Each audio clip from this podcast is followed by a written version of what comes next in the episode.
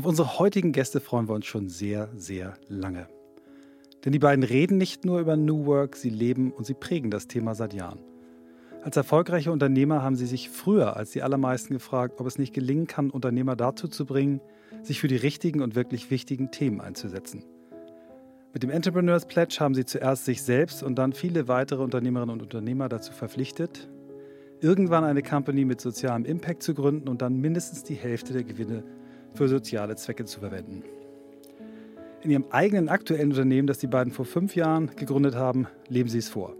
Sie probieren nahezu alles aus, was ihnen aus dem New Work-Kontext heraus als sinnvoll erscheint, und sie machen auch vor sich selbst nicht Halt. Ihr Motto: Der eine sagt, don't fuck with nature, und der andere sagt, I love it, let's do it now. Wie jede Woche, seit über 3 Jahren, beschäftigen wir uns mit der Frage, wie bekommen wir Waldemar und Philipp in den Podcast. Michael, ich scheiß jetzt auf die Intro. Ich rede sie jetzt nicht runter, weil ich freue mich so sehr, dass die beiden da sind. Und allein die Präsenz ist New Work pur. Hier braucht keiner hören, was wir seit 3 Jahren machen. Scheiß auf die Intro, ich skippe die jetzt hier an der Stelle. Geil, dass ihr beiden da seid. Waldemar und Philipp, yeah. Herzlich willkommen. Danke. Ja, danke, dass wir hier sein dürfen. Das ist ja Wahnsinn. Wir kommen hier zum Lernen übrigens. Also es ist, was können wir euch noch erzählen? Krass. 230 Folgen, Alter. Das ist ja, also wir sind sehr gespannt, was ihr zu erzählen habt. Okay, aber ihr habt ja, ihr wisst ja, erstmal müsst ihr ran und dann, aber natürlich könnt ihr auch so viele Fragen stellen, wie ihr wollt. Aber erstmal fangen wir an. Wie seid ihr die geworden, die ihr heute seid? Was ist schiefgelaufen? Oder was ist gut gelaufen? Das frage ich mich häufig. Ja. Ja, weil bei dir sind ja sehr viele Sachen schiefgelaufen. Ne? Also du bist ja, das ist, also wir haben es auch füreinander auch immer gut versaut. Also das ist auch nicht schlecht. Ja. Jetzt, also uns sprachlos zu machen, ist nicht so einfach, aber das habt ihr jetzt echt geschafft. Ja. Wir haben gestern einen Gast gehabt, die hat wirklich gesagt, geile Frage, hat mich noch nie jemand gefragt. Und das ist, also geht den meisten so, ne? Wie bist du der geworden? Die Frage kriegst du sonst nicht gestellt. Bei uns kriegst du sie gestellt, ja. Also ich stelle die Frage eigentlich mal ganz gerne selbst. Und meine Leitfrage ist immer, wenn ich irgendwie zum Punkt kommen will, wenn ich jemanden ganz frisch neu kennenlerne, dann frage ich mal, erzähl mir deine Lebensgeschichte in einer Minute, fang bei der Geburt an und nicht dein Lebenslauf, sondern was waren die Momente, die dich geprägt haben, und dass die Person geworden, die du geworden bist. Und jetzt die Frage die ganze Zeit gestellt und jetzt selber gestellt bekommen. Das ist fies, ne? Das ist total unfair. Ja, also ich habe da kein Problem mit. Oh. Einmal kurz alle Kabel abgerissen hier. Ja, das was kriegst du bei dir so? Hab ich mir das vorgestellt. Zum Beispiel bei mir schiefgelaufen gerade. Ich habe mit meinem Fuß das Kabel aus der Verankerung rausgerissen. Das ist sozusagen mein News-Fail auf der Liste. Ist eine sehr, sehr lange Liste. Aus jedem dieser Fehler lerne ich. Davor war, wir haben ja versucht irgendwie, man ändert sich ja die ganze Zeit, ne?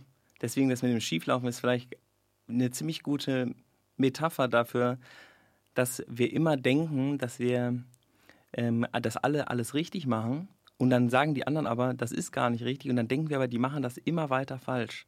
Also wenn man sozusagen schief läuft, läuft man für immer schief, ja? Dann kommt man ja irgendwann auch trotzdem irgendwo an, aber man kann ja auch in die andere Richtung dann wieder schief laufen. Dieses permanente Schief hin und her laufen, bei sich selber zu sehen und auch bei den anderen zu erkennen, dass die auch dann immer sich weiter verändern. Ich glaube, ja.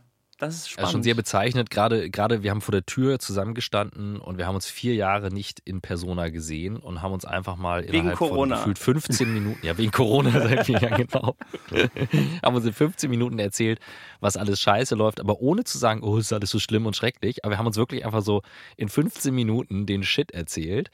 Und das finde ich schon sehr bezeichnend. Und das ist eine andere Haltung. Und die Frage ist jetzt, wo kommt das her und was kann man damit machen? Also haut mal raus. Was sind die wirklichen prägenden Shit-Moments? Der muss ja nicht Shit sein. Das kann ja auch beides sein. Ja. Also ich weiß ehrlich gesagt, dass bei mir so einen krassen vom Saulus zum Paulus gab. Ich meine, du kennst mich noch, Christoph, aus den ganzen Rocket-Zeiten und so weiter. Ja. Und ich bin mir aber gar nicht sicher, ob das bei Philipp so war oder ob der schon die ganze Zeit so war, auch bei seiner alten Firma. Also bei mir war es so ein krasser Cut und da weiß ich, dass ich mich da auch krass verändert habe. Die ganze Zeit irgendwelche Startups gemacht, immer mit Inkubatoren und immer mit Venture Capital und und irgendwann total die Sinnkrise bekommen und da die Reißleine gezogen, aus dem Hamsterrad ausgestiegen, gesagt, so, ich will den Kack nicht mehr machen, ich will was ganz anderes machen und irgendwas Sinnvolles, weil wenn man da so ein bisschen guckt, das war auch gerade die Zeit, wo Rana Plaza eingestürzt ist und gedacht hast, what the fuck, also, wieso ist das passiert und was haben wir, ich meine, wir machen alle Wirtschaft, wir gestalten alle Wirtschaft mit, das heißt, wir sind auch zum Teil mitverantwortlich für die ganzen Herausforderungen, Probleme, die wir aktuell auf der Welt haben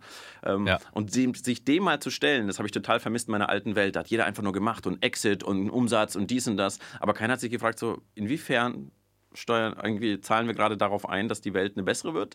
Und wenn man sich diese Frage stellt, wird's ganz, das ist schlimm. Das ist, und das war für mich so eine Phase, wo ich wirklich dann ein Jahr mich rausziehen musste, um das zu begreifen. Und danach entstand ein Einhorn. Das war eine komplette Kehrtwende aus, aber auch den wirklich krassen Erfahrungen, die ich zuvor gemacht habe, und die wollte ich auf keinen Fall machen. Deswegen keine Investoren zum Beispiel und nicht das klassische Business-Gelaber. Du bist ja nicht als Entschuldigung. Warte, ich grätsche jetzt rein. Weil Waldemar und ich saßen in der Phase zusammen, am Kaffee getrunken, und Philipp und ich saßen in der Phase zusammen und haben versucht, beim Accelerator Stickvogel und Smabu damals irgendwie nach vorne zu bringen. Das waren, glaube ich, die Businesses. Ja, jetzt wird es mal ausgesprochen. So sieht's aus. Raus damit. Und ich fand diese Phase von euch beiden wahnsinnig bemerkenswert, weil ich kannte euch beide unabhängig voneinander. Und das war wie so, kennt ihr das, wenn sich plötzlich ein Pärchen vorstellt und sagt, übrigens, wir sind jetzt beide zusammen, und man sitzt da so, ey, holy shit, das habe ich ja gar nicht mitgekriegt. Ich möchte jetzt mal aus der Phase nochmal wissen, du hast es gerade genau richtig gesagt, ich hatte auch das Gefühl, ich will da raus, aber gefühlt habt ihr beiden das viel konsequenter gemacht und viel klarer. War das so klar oder warum waren so gewisse Schmerzpunkte so groß, dass ihr beide gesagt habt, shit, wir hören jetzt mal das auf und wir gehen diesen super risikoreichen Weg, etwas zu produzieren. Ich sag mal, ist ja nicht irgendein Produkt, was ihr da habt. Also ich glaube, das, was entscheidend war, es gab so eine, ich hätte das damals nicht so bezeichnen können, weil ich das nicht wusste. Ich weiß das jetzt, wieso wir das gemacht haben, aber damals wusste ich es nicht. Und das war alles entkoppelt. Also ich habe ja auch Stickvogel gemacht und habe dort Inhalt von dem, was ich vielleicht eigentlich will, total getrennt, sondern das Ziel von dieser Firma war es, Geld zu verdienen, die vielleicht zu verkaufen und persönliche Profitmaximierung zu betreiben. Ich wollte schnell Millionär werden. Das war Agenda-Punkt Nummer 1, und wie ich da hinkomme, war mir eigentlich ziemlich wurscht. Und die Konsequenz davon hat mich auch nicht so interessiert. Wir hatten immer voll das nette Team und das war auch flach und so und nett organisiert und da wurde nicht rumgepöbelt oder so. Aber also wir hatten irgendwie da ein nettes Arbeitsverhältnis, aber das Ziel und das, wie wir da hinkommen wollten, das hatte jetzt nichts mit irgendeinem größeren Impact zu tun oder so. Es ging vielleicht, waren wir irgendwie ein bisschen lustiger und so als irgendwie andere Unternehmen und haben irgendwie einen netten Kundenservice gemacht und sowas, aber es ging nur um Geld verdienen. Und diese Verbindung, also das zu hinterfragen, dass unser unternehmerisches Handeln Einfluss auf die Wertschöpfungskette hat, auf die Welt hat, auf die Arbeitsplätze in der Welt und auf insgesamt unseren Planeten, unser Ökosystem, in dem wir irgendwie leben wollen, dass uns da, Michael guckt auf die Uhr. Nee. Warte. Nee. Dass das sozusagen alles zusammenhängt, dass das eben gekoppelt ist, dass wir das verbinden müssen und dass wir das auch verbinden können. Das war ja so die Theorie, die Waldemar und ich dann irgendwie so, wir haben gesagt, was würden wir denn eigentlich machen? Ja, wenn wir machen können, was wir wollten, was würden wir denn machen? Würden wir dann einfach nur irgendwas tun, um Geld zu verdienen? Das ist doch dafür haben wir doch zu viel Talent eigentlich. Was mich interessiert, sorry Christoph, dass ich dir reingegrätscht habe vorhin, liegt jetzt glaube ich dran, weil wir uns nicht sehen, sonst sind wir immer blind, gucken uns in die Augen und dann wissen wir, wer spricht. Du bist ja nicht als Rocketman auf die Welt gekommen, ne? Was gab es irgendwas in deiner Jugend, was dir das Wertegerüst schon mitgegeben hat, was dich irgendwann hat verzweifeln lassen, oder bist du in dieser schneller, höher, weiter Logik auch schon groß geworden und hast dann erst die große Erkenntnis gehabt? Weil du bist als Typ, als ich dich kennengelernt habe, ich konnte mir das immer nicht vorstellen. Rocket bei dir, das war für mich irgendwas, was nicht zusammenpasste, ohne jetzt irgendwie werten zu wollen. Nee, ich weiß selber gar nicht, wie ich da reingekommen bin. Ich bin ja in Kasachstan geboren, ich bin 1989 nach Deutschland gekommen. Meine Eltern sind eher Kommunismus groß geworden, da war nichts mit Unternehmertum und ich habe das, glaube ich, erst geschnallt, als ich zum ersten Mal eine Idee hatte, eine Business-Idee in der 12. Klasse, glaube ich, und dann habe ich meine erste Gründung im Abitur gehabt, und das war zum ersten Mal so, wow, wie so ein krass, wie ist das? Du denkst über etwas nach und danach kannst du daraus was machen. Und dann fängt man an, sich zu orientieren und sagt, okay, das macht mir irgendwie Spaß. Was ist das eigentlich? Das wusste ich ja damals gar nicht. Ich hatte überhaupt keinen Background, niemand, der mir das sagen konnte. Und dann kommt man so, ach so, damit wird Geld verdient. Also ist das ja irgendwie Unternehmertum. Und wer sind dann die ganzen Idole oder die das irgendwie gemacht haben? Dann war halt irgendwie so ein Bill Gates oder ein Warren Buffett oder ein Richard Branson. Das waren so die Idole, die man sich dann anschaut. Und die so, ja klar, die sind alles Milliardäre und so weiter. Ah ja, okay, das ist der Track. Und dann geht man den irgendwie. Okay. Und dann habe ich BWL studiert und dann bin ich über Zufall in Maastricht gewesen. Und da waren auf einmal irgendwie ganz viele Leute, die sonst auf die Apps gegangen wären. Also schon irgendwie so eliteschulmäßig. Und ja, und irgendwie bin ich dann bei Rocket Internet gelandet. Und habe dann erst viel, viel später gemerkt, dass das eigentlich gar nicht das Unternehmertum ist, was ich eigentlich ursprünglich wollte. Also diese Leidenschaft, das hat damit eigentlich für meinen Fall keinen Sinn gemacht, aber das habe ich erst viele Jahre später begriffen. War das bei dir ähnlich? Philipp, bist du auch so reingestolpert in den Weg oder bist du... Nee, ich bin in Hamburg geboren, aber also Unternehmertum hat mich schon irgendwie interessiert oder diese Freiheit zu haben, so ich fand... so kontrollierte Umfelde, so Schule zum Beispiel und so, immer nicht so geil. Ich war dann auch bei der Bundeswehr, um noch ein kontrolliertes Umfeld kennenzulernen, fand ich auch nicht so geil. Ist ja irgendwie komisch, dass wir so die ganze Zeit denken, dass das normal ist, weil wir das ja alle machen und wir geben das ja dann auch unseren Kindern irgendwie. Ich fand eure Frage da lustig, was willst du irgendwie noch sehen? Da habe ich im ersten Moment dran gedacht, ich will es gerne sehen, wie mein Kind vielleicht auf eine Schule gehen kann, in der das nicht so ist, wie es jetzt gerade ist. Ja. Wo es irgendwie so einen Open Track gibt, wo die lernen können, was sie vielleicht wollen und nicht irgendwie das Gleiche lernen wie alle anderen. Also das fand ich irgendwie nicht so gut, dann wusste ich nicht, was ich studieren sollte, aber ich wusste auch, dass ich nicht total bescheuert bin. Und dann habe ich gedacht, dann studiere ich irgendwie Ingenieur. Mein Vater ist auch Ingenieur, der ist klug. Dann dachte ich, okay, dann mache ich das Gleiche wie Papi. Aber eher in so eine Elektrorechnung. Dann habe ich Medientechnologie studiert in Ilmenau, also so im Wald. Und das ist eine super Uni, aber ist jetzt nicht so inspirierend für viel. Und dann habe ich während des Studiums gegründet, meine erste Firma da, Stickvogel, einfach nur, um zu lernen, wie man eine Rechnung schreibt, wie man eine Steuererklärung macht, wie das so geht. Und habe halt alle Kommilitonen gesagt, so hey, wir haben jetzt eine Stickmaschine, lass mal Aufträge. Und dann haben wir da alle zusammen gesessen, haben einen Film geguckt und irgendwie Polohemden bestickt und haben gemerkt, wenn das bestickt ist, kann man dafür mehr Geld nehmen, als wenn es unbestickt ist. Haben so BWL, ja. So, weißt du, einfach so Ankauf, Verkauf halt geübt und dann halt Rechnung geschrieben und Logo gemacht und Streichholzschachteln gehabt eigene. Und dann haben wir irgendwie den Musikclub gesponsert und so und dann hatten die ein Foto von uns hinter dabei hängen und zwar irgendwie war witzig. Und dann wurde das ja irgendwann größer und wir haben dann irgendwie überlegt, dass wir vielleicht eine Software bauen sollen und nicht nur mit Maschinen produzieren. Und ja, dann war irgendwann kamen wir in diesem Accelerator, wo wir uns ja auch kennengelernt haben, wo du ja vorne saßt als einer von den Silberrücken, die Weisheit erzählt haben, wie man sein Unternehmen maximal skalieren kann. Ja. Michael Trauber, hast mir damals das Buch Baked In empfohlen, was ich immer noch für wirklich, das ist wirklich the shit. Und ja, dann haben Waldemar und ich uns kennengelernt, haben halt angefangen darüber zu reden, ob jetzt wirklich dieses höher, weiter, schneller, breiter, das ist, am Anfang war das ja auch, ne, Entrepreneurs Pledge, dieses 50% reinvestieren, war aber ja trotzdem Billion-Dollar-Business. Wir waren ja immer noch so Billion-Dollar-Business. Wenn es Billion-Dollar-Business, dann bist du der neue Bill Gates und der neue Warren Buffett und der neue Elon Musk oder so, aber in fair und nachhaltig. Aber wir waren schon, wir wollten schon aufs Cover und irgendwie die geilen Ficker auch sein, die irgendwie diese Billion-Dollar-Fair-Company jetzt gebaut haben, was sich ja total verändert hat, aber damals haben wir sozusagen einfach neoliberales Kapitalistendenken übersetzt in, wir machen es jetzt 50% reinvestieren und haben ja dann sozusagen, da waren wir ziemlich auch wieder auf dem schiefen Weg. Ne? Also wenn ich mir das heute angucke, denke ich auch so, ja, voll der gute Anfang, aber reicht überhaupt nicht. Ja. Aber erzählt trotzdem mal, weil die vielleicht einige Hörerinnen und Hörer das noch nicht kennen, Entrepreneurs Pledge, die Idee, womit ihr euch ja selber auch erstmal geprimed habt und unter Druck gesetzt habt, dann auch das zu machen, was ihr ankündigt. War das vor Einhorn? Also hattet ihr Einhorn vorher oder Pledge vorher? Für mich vermischt sich das total, weil ich euch natürlich lange kenne. Das war gleichzeitig. Also wir haben die Einhorn-Idee gehabt und dann war sofort, aber kam dann, okay, nur mit Kondomen werden wir die Welt nicht verändern. Wir haben so ein krasses Netzwerk. Lass den einfach mal wieder Giving Pledge, davon ist inspiriert worden. Lass mal einfach so ein Formular haben. Das haben wir dann so hingeschrieben. I hereby confirm, bla bla und Versprechen, moralisches Versprechen. Und lass das mal einfach unserem Netzwerk hinlegen. Wahrscheinlich lachen die uns mega aus und sagen, Scheiß mache ich. Und dann haben wir das Einhorn gestartet und dann sind wir mit diesem Dokument zu allen, die wir so kannten aus unserem Netzwerk. Und die haben das alle, wie ihr auch, einfach unterschrieben und haben gesagt, ist eine coole Sache. Und dann dachten wir so, ach krass, also es kann sein, dass der Hebel doch etwas größer ist, dass wir nicht nur mit Kondomen, die Umsetzung tatsächlich ist natürlich eine andere, stehen natürlich, deswegen ist der Pledge inzwischen ein bisschen eingeschlafen, die Idee hat sich auch verändert, ich würde den Pledge in der Art und Weise jetzt nicht mehr gründen, es hat sich einfach ganz weiterentwickelt, aber damals war das schon krass, dass überhaupt an die Idee überhaupt eine Unterschrift irgendwie zu geben, also kriegt man einen Unternehmer, eine Unternehmerin dazu, irgendwas zu unterschreiben, selbst wenn es moralisch ist. Ja.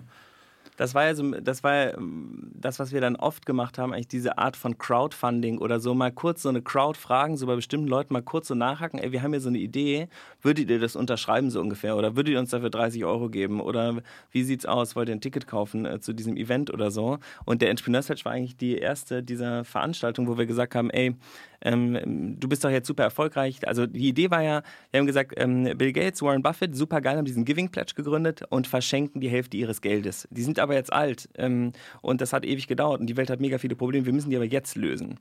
Und wenn alle so lange warten, also wenn wir jetzt irgendwie erst Kohle machen und dann spenden, das ist ja die normale Kapitalistenlogik auch, ne? Dann steht mein Name an der Bibliothek. Wir haben gesagt, nee, eigentlich müssen die Unternehmen sofort das tun. Also die Unternehmen als Motor zu einer fairen Wirtschaft, dass die sozusagen immer jeder Dollar, den sie verdienen, davon geht die Hälfte immer wieder in die Wertschöpfungskette und damit können diese Unternehmen direkt die Welt retten. Ja? Also, und wenn Facebook und die anderen Großen das machen würden, hätte man sozusagen ein Beispiel für neues Unternehmertum. Dann haben wir ja gesagt, die Leute, die grün denken gerade, ja, also die fair nachhaltigen, die können nichts groß, die bauen keine Billion-Dollar-Companies. Aber die wissen, die haben das Herz auf dem rechten Fleck. Und die Billion-Dollar-Company-Leute, die wissen nicht, wie man grün denkt. Also fragen wir diese Billion-Dollar-Leute, das ist nämlich schwieriger umzusetzen, ob die nicht grün denken wollen, ob sie nicht auch was gründen wollen mit 50% Reinvest. Und wenn diese ganzen Maschinen, diese Skaliermonster, wenn die jetzt anfangen, auf den Weltrettungstrack zu gehen, dann können wir Weltrettung skalieren. Das war die bolde Idee. Ich habe das ja damals unterschrieben und habe dann gleich auch die Idee euch ja erzählt und ihr fandet die auch cool und die haben wir dann aber überambitioniert angegangen, weil wir haben damals nicht gesagt, wir spenden 50% der Gewinne, sondern wir spenden 80% des Umsatzes. Das war ein bisschen nassforsch und ist deswegen auch nicht so erfolgreich geworden, wie wir gehofft haben. Aber wir wollten eben einen Social Impact, ihr erinnert euch, .hiv, ne? Also mit einer Top-Level-Domain die Welt retten. Und wenn wir euren Plan eingehalten hätten und uns mehr an Einhorn orientiert hätten, wahrscheinlich wäre es erfolgreicher geworden. Also ich finde es spannend, dass ihr euer Ding jetzt im Nachhinein kritisch seht, vor dem Hintergrund der Entwicklung, die ihr in der Zeit genommen habt. Und diese Entwicklung ist ja unfassbar, was ihr da in den 5 Jahren für eine Wirkung erzeugt hat, Vorbildwirkung für junge Menschen, für ältere Menschen, die ja in Besuchergruppen da auch zu Einhorn kommen und sich das angucken. Und was ich finde, was auch Christoph wahnsinnig begeistert, mit wie viel Humor und Lebensfreude und aber auch Weltschmerz. Also ihr habt ja alle Emotionen in diese Idee gepackt, die man überhaupt haben kann, mit Provokation, mit großartigen Stunts. Also lass uns das ruhig mal ein bisschen aufarbeiten, weil das ist eigentlich der Hauptgrund, warum ihr so prädestiniert seid für diesen Podcast, weil ihr es einfach gemacht habt. Ihr habt Einhorn gegründet und alles anders gemacht. Ja. Wie ging das? Warum? Wie seid ihr dazu gekommen? Welche Drogen habt ihr geraucht? Was war das?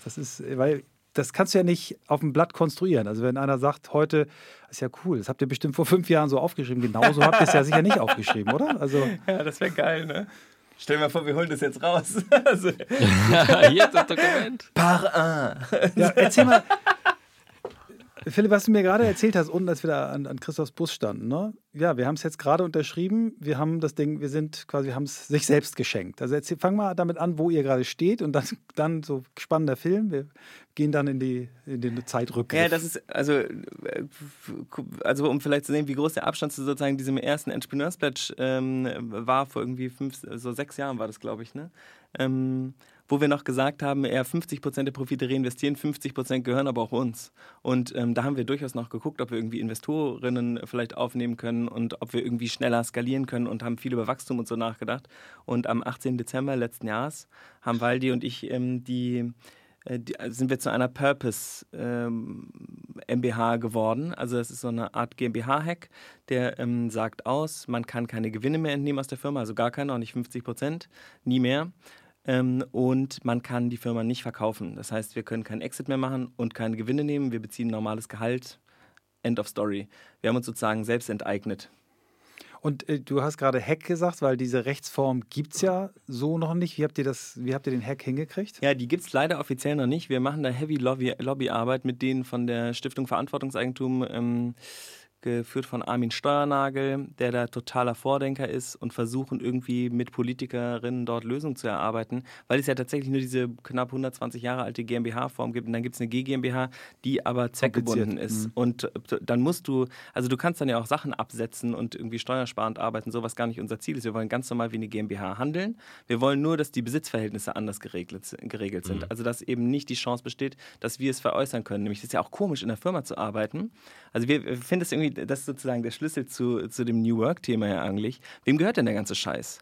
Also du kannst ja irgendwie der super nette Happiness-Manager irgendwie sein, allen geht's gut in der Firma und sowas, aber die gehört in Wirklichkeit jemandem, der damit einen Privatkrieg in Libyen finanziert. Herzlichen Glückwunsch. Ja? Also deine 40-Stunden-Woche, der Krieg in Libyen ist finanziert, oder das Meer ist jetzt voller Plastik, oder leider sind alle Fische tot. Leider, es gibt keine Bananen mehr, weil wir haben die Samen rausgezüchtet, voll doof. Du arbeitest für den. Ich bin ja nur Social-Media-Manager. Aber die Frage, wem gehört die Firma, ist, glaube ich, die Frage, die sich alle Leute, die ernsthaft New Work treiben wollen, stellen müssen. Genau, aber erklär mal technisch, wie ihr es hingekriegt habt. Also wie kann man eine Firma... Ist einfach über einen Vertrag, wo man sagt, wir definieren in der Geschäftsordnung Verkauf unmöglich, wir definieren in der Geschäftsordnung, Gewinne bleiben drin, und reicht das schon aus? Es gibt ein Stiftungskonstrukt, du verschenkst deine Anteile an die Stiftung, behältst 1% und die Anteile sind aufgeteilt, dass dieses 1%, was wir beide jetzt halten, das hält 99% der Stimmenanteile, und diese Purpose-Stiftung hat 1% der Stimmrechte, die hat aber ein Vetorecht auf den Verkauf und die Gewinnausschüttung, und die Besitzanteile gehören zu 99% der Purpose-Stiftung, die haben aber eben nur dieses 1% Stimmrechte. Also sozusagen 99% Besitz mit 1% Stimmrecht und 99% Stimmrechte mit 1% Besitz, und dadurch sind die Stimmrechte auch sehr günstig auf den Besitz verteilt. Also wir können die auch ans Team weitergeben, ohne dass die dann irgendwie einen 3-Millionen-Chunk plötzlich in der Hand haben, weil sie jetzt irgendwie 10% haben. Also das ist auch nichts Neues, sozusagen, das ist nur die günstige Variante, weil normalerweise, also Bosch und Zeiss zum Beispiel, die haben ja auch, die gehören einer Stiftung hauptsächlich.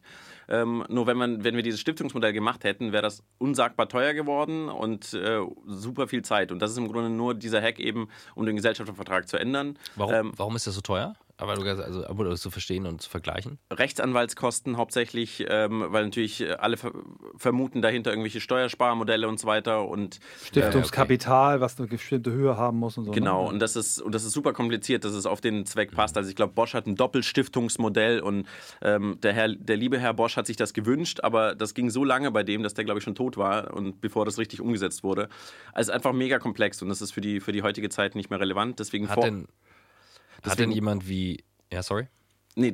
wir ja eine eigene Rechtsform, um das alles zu ersparen, und damit man weiß, okay, das ist jetzt eine GmbH, das ist eine PMBH und so weiter, und da sind wir auch schon relativ weit. Und das gibt es ja Vorbilder, ne? Im Ausland, da gibt es irgendwie, habt ihr mal hast du mal bei Matze erzählt im Podcast, Philipp, in Dänemark oder England, ne? Oder in beiden Ländern? In Dänemark sind 60% praktisch in dieser Form, jetzt nicht mit dieser Purpose-Stiftung, aber 60% des Aktienindexes funktioniert danach, und da gibt es tolle Studien eben in Dänemark, dass diese Companies viel nachhaltiger sind, viel länger existieren, viel besser mit ihren Mitarbeitern, also ganz viele, ganz viele Variablen für New Work werden dort wiedergespiegelt, und das kann man sich sehr schön in diesem ganzen Markt eben auch bei börsennotierten Firmen anschauen, das ist ganz schön krass. Krass. Ich habe auch noch eine Frage dazu, ich habe mehrere Fragen schon, ganz viele.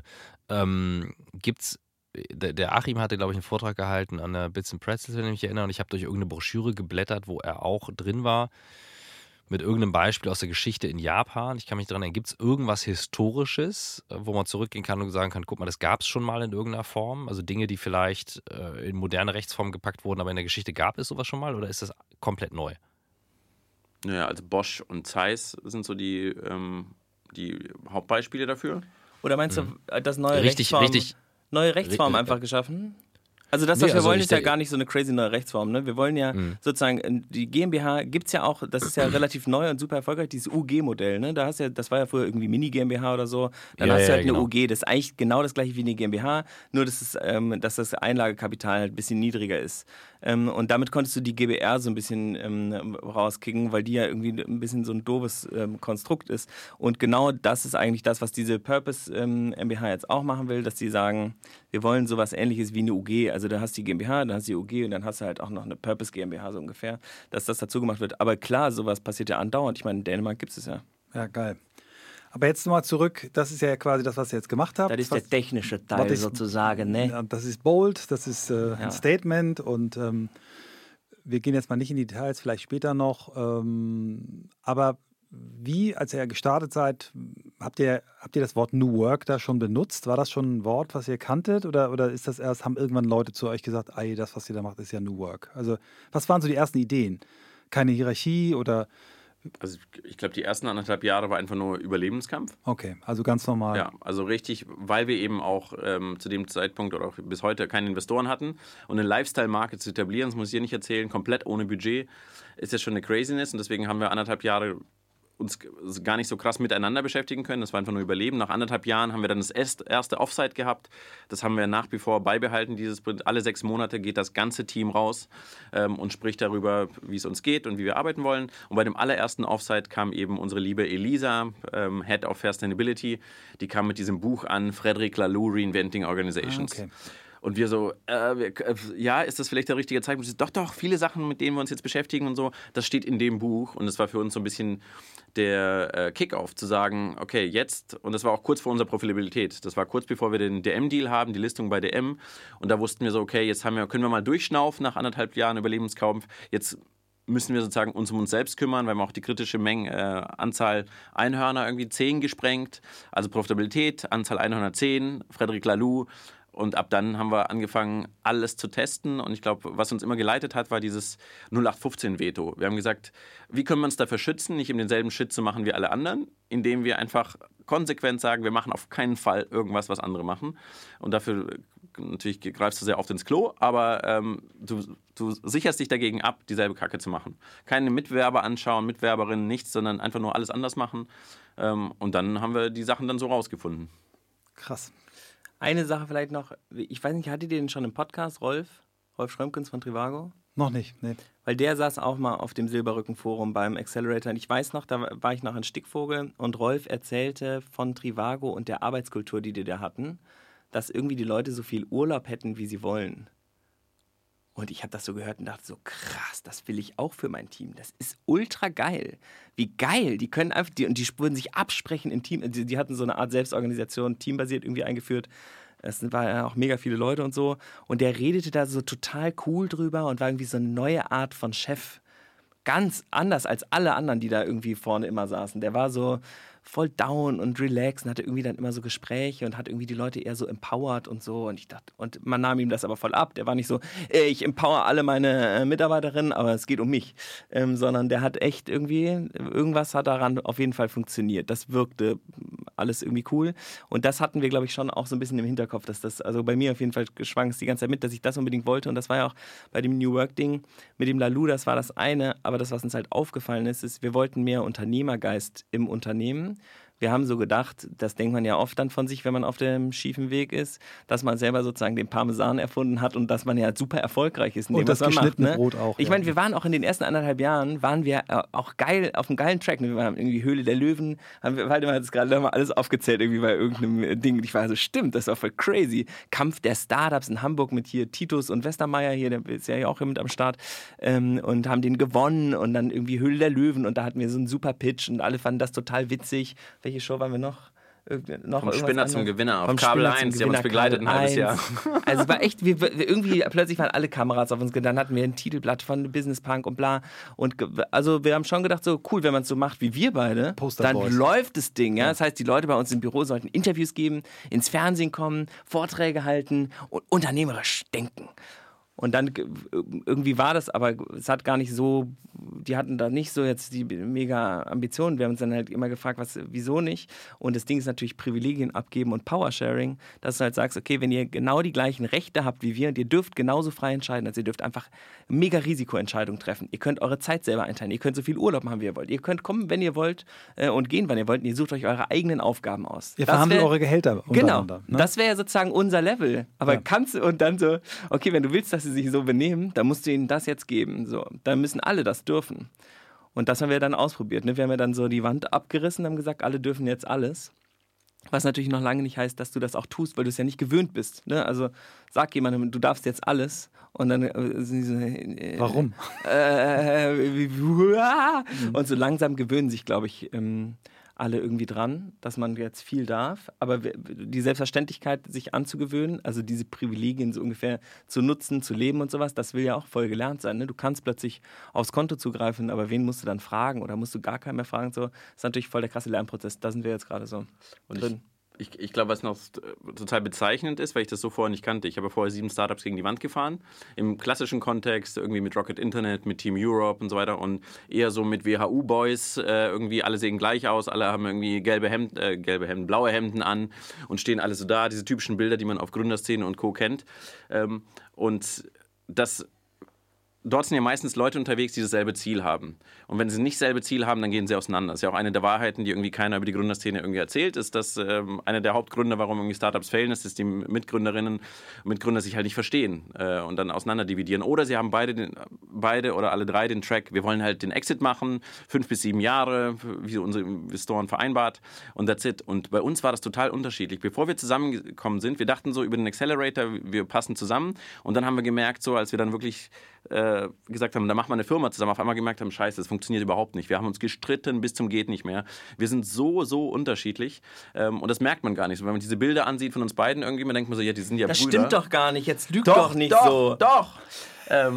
Und das war, glaube ich, zum ersten Mal zu bemerken, so wow, und das haben wir tatsächlich mit einer Gründertrainerin gehabt, wo wir kamen und sagen, hey, ich glaube, wir schaffen das nicht. Ich glaube, wir gründen nicht miteinander. Danke, Julia. Genau. Ich glaube, wir gründen nicht, wir schaffen das nicht. Und dann hat sie gesagt, okay, ja, ich kann euch nur bescheinigen, ich kenne euch, die hat individuell mit uns gesprochen, die kannte uns auch schon vorher, die hat uns ja auch zum Accelerator gebracht. Und die meinte, ihr seid wirklich total unterschiedlich. Wie geil, was für ein Geschenk, wenn man es richtig nutzt. Ne? Genau. Ja, genau. Aber das hat die dann auch zu uns gesagt. Ja. Wenn ihr das nicht schafft, miteinander klarzukommen, eine Kommunikation zu finden, dann gibt es eine Riesenexplosion. Das wird super scheiße. Und dann haben wir gesagt, okay, dann müssen wir das in unsere Grundwerte, wir haben 3 Grundwerte, das ist Unicornique, Fairstainable und Fight and Hack, Fuck. Und haben gesagt, dieser Fuck-Wert, den müssen wir total leben und es dürfen wir nicht außer Acht lassen, sondern eine Beziehung muss total gehegt und gepflegt werden, nicht nur im privaten, auch im Business-Kontext. Wir müssen voll darauf achten.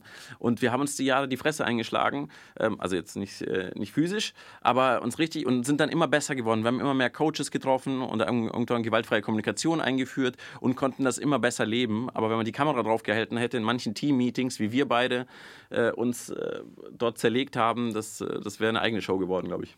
Sagst du nochmal die 3 Werte, die ging so schnell und klang so geil, dass ich sie Unicornique, ja? Also Unicorn und Unique, einhornsichartig, dann Fair und Sustainable, also Fairstainable und Fight and Hack, Fuck. Geil. Das war übrigens auch witzig, weil wir das ja beide im Accelerator hat man ja diese Werte, da gab es ja so einen Workshop, ne, irgendwie, dass man so Core Values braucht und Vision und B-Hack und bla. Und es war so witzig, weil ich habe immer versucht, das für meine alte Firma sozusagen zu machen und es ging nicht. Gar nichts raus, oder wie? Oder? Ja, das ist super krass. Also das ist so, und man sieht ja auch, wenn ich mir Core Values angucke von Firmen, die sind fast alle scheiße. Ja. Weil die ja nicht stimmen. Also natürlich, das war immer so der Witz von dem Coach, immer so, ja, ihr müsst darauf achten, dass es nicht irgendwie Qualität, effektiv, effizient und ist. Kundenorientiert. Und, ja, kundenorientiert und pünktlich. Geile Werte. So. Und dann so alle so, ja, wer will das jetzt leben? Also ist das jetzt, fühlst du das? Kannst du danach deinen Tag planen? Kannst du dich damit selber organisieren? Ja, pünktlich will ich sein. Das ist ja irgendwie, oder effizient. Das ist ja total... Endkontext ist wieder total entkoppelt eigentlich von dem, was du tust. Du kannst damit irgendwie alles machen. Und das ist aber irgendwie, dann während Einhorn ist es aufgefallen, immer wenn wir gemerkt haben, wir kannten das ja jetzt tatsächlich aus mehreren Gründungen und auch aus Accelerator und irgendwelchen Übungen, dass wenn man gemerkt hat, dass man an so eine geistige Grenze stößt, Waldemar ist übrigens krass gut da drin, das immer zu merken, dann so eine Reißleine zu ziehen, man merkt so, wir probieren hier gerade irgendwas umzusetzen, so Core Values für eine Firma zu machen, die eigentlich keine Core Values haben kann. Ja, weil einfach irgendwas entkoppelt ist. Und dann zu sagen, okay, wir müssen es ganz anders denken. Das geht, wir kommen hier überhaupt nicht vorwärts. Das liegt nicht daran, dass wir zu blöd sind, sondern es geht nicht. Du kannst mit diesem Konstrukt, kannst du nicht weiterfahren. Was mir jetzt gerade kommt und was mir... durch den Kopf geht, ist die Frage. Für einen Kondomhersteller auf jeden Fall eine interessante Situation. Ich wollte auch gerade sagen, ich dachte auch gerade, was. Ich habe auch meine Worte sehr bewusst gewählt. Was ihr sagt, das braucht eine gewisse Angstfreiheit. Und wie gesagt, ich kenne euch beide aus dem Kontext vorher und Philipp, dich habe ich immer wahrgenommen, du hast einfach diesen diesen spontanen Humor, der dann reinkommt und auch eine Situation entschärft. Also gerade wenn es auch mal kritisch ist.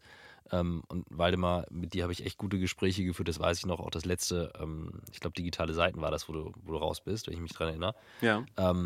Wo du halt auch über den Kopf dann sagst, hier das und das und das will ich anders machen. Ich weiß, unser gemeinsamer Freund Daniel Hoffmann war damals auch irgendwie ein Thema. Also wie habt ihr diese Angstfreiheit, die es ja auch braucht, um eine Purpose GmbH oder Purpose MBH dann zu gründen, die es braucht, um Dinge abzugeben, um loszulassen.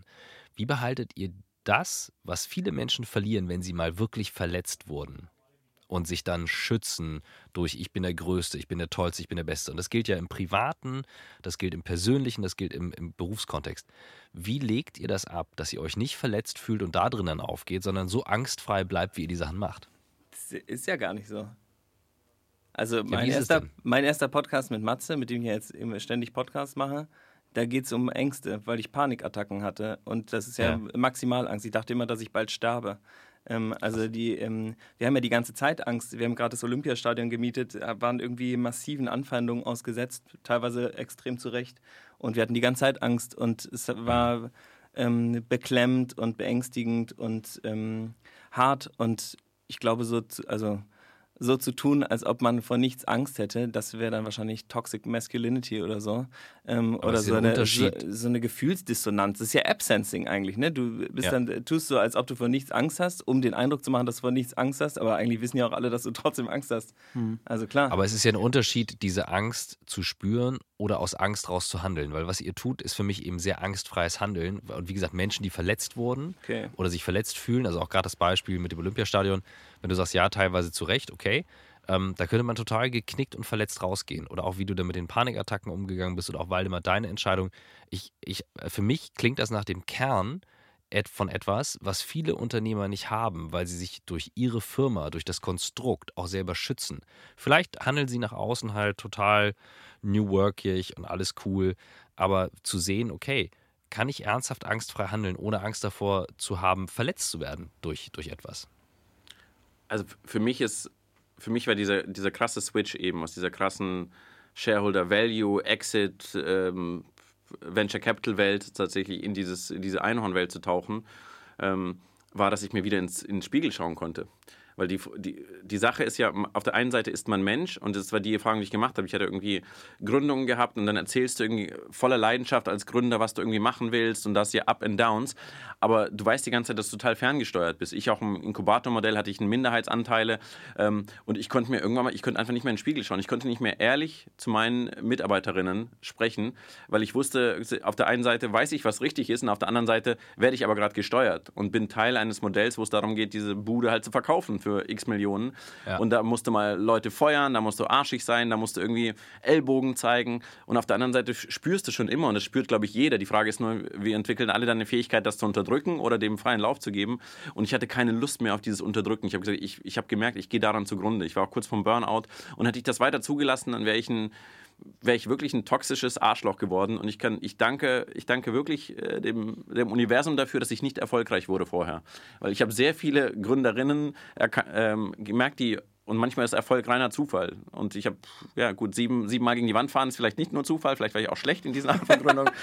aber das war echt das war ein Himmelsgeschenk jetzt im Nachhinein, weil hätte ich irgendeinen Exit gemacht, wäre ich total auf einem anderen Track gewesen. Hätte ich ein bisschen Kohle gehabt, hätte ich Investitionen gemacht, hätte ich mich aufgespielt und hätte dann irgendwie ein Portfolio von 20 Startups, die hätten mich ja busy gehalten und angerufen und ich wäre nie auf die Idee gekommen und deswegen danke ich wirklich, dass ich so unerfolgreich war und deswegen auch nichts zu verlieren hatte. Ich konnte einfach Einhorn starten, ich wusste so, wie es du bisher gemacht hast, hat eh nichts gemacht.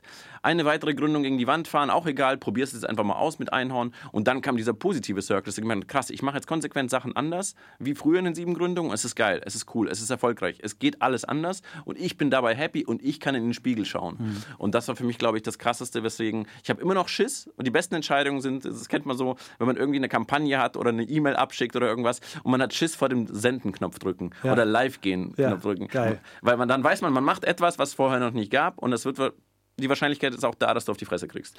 Und das ist geil. Und wenn man das aber macht aus einem richtigen, aus der Basis heraus, dass man doch das Richtige tut und nicht, weil man einen Exit machen will, das ist ja das Krasse, sondern nee, ich mache das, um die Welt zu verbessern und ich drücke auf diesen Knopf, dann kann ich mich dieser Angst aussetzen und ich kann auch mit all dem umgehen, was kommt, weil ich immer wieder sagen kann, warum hast du das gemacht? Ah, okay, nicht um Millionär zu werden, sondern tatsächlich die Welt besser zu machen. Und dann geht's. Das ist wieder harte Entkopplung, ja. Ne, übrigens. Also das ist so, das fühlt sich so richtig an, weil das wahr ist. Ja? Das ist ja auch, du kannst ja dann auch zu diesem Schmerz voll stehen und sagen, dass dich das gerade verletzt, weil du weißt, dass du eigentlich richtig handeln, du wolltest was irgendwie Gutes machen, du hast es vielleicht trotzdem verkackt, aber das, die Intention ist echt. Ja. Und ganz oft ist es ja so, dass du irgendwas, was du sagst, ne, du coverst da irgend so einen New Work-Kack, aber in Wirklichkeit willst du mit ein paar Millionen nach Hause gehen. Ja. Dann sagt ja niemand. Es steht ja die Company-Leute, die stehen ja nicht davor und sagen so, ich plane meinen Exit in 5 Jahren, ich werde sehr reich sein und ihr werdet alle fast nichts bekommen, aber euch den Arsch für mich aufreißen und 10% von euch werde ich ungerecht feuern und bla bla, ja, es wird viele Anwälte geben. Woohoo! Let's start this! Yeah, Rocket! Ja, also ich meinte jetzt Rakete, nicht die Firma Rocket, die machen das ja ganz anders.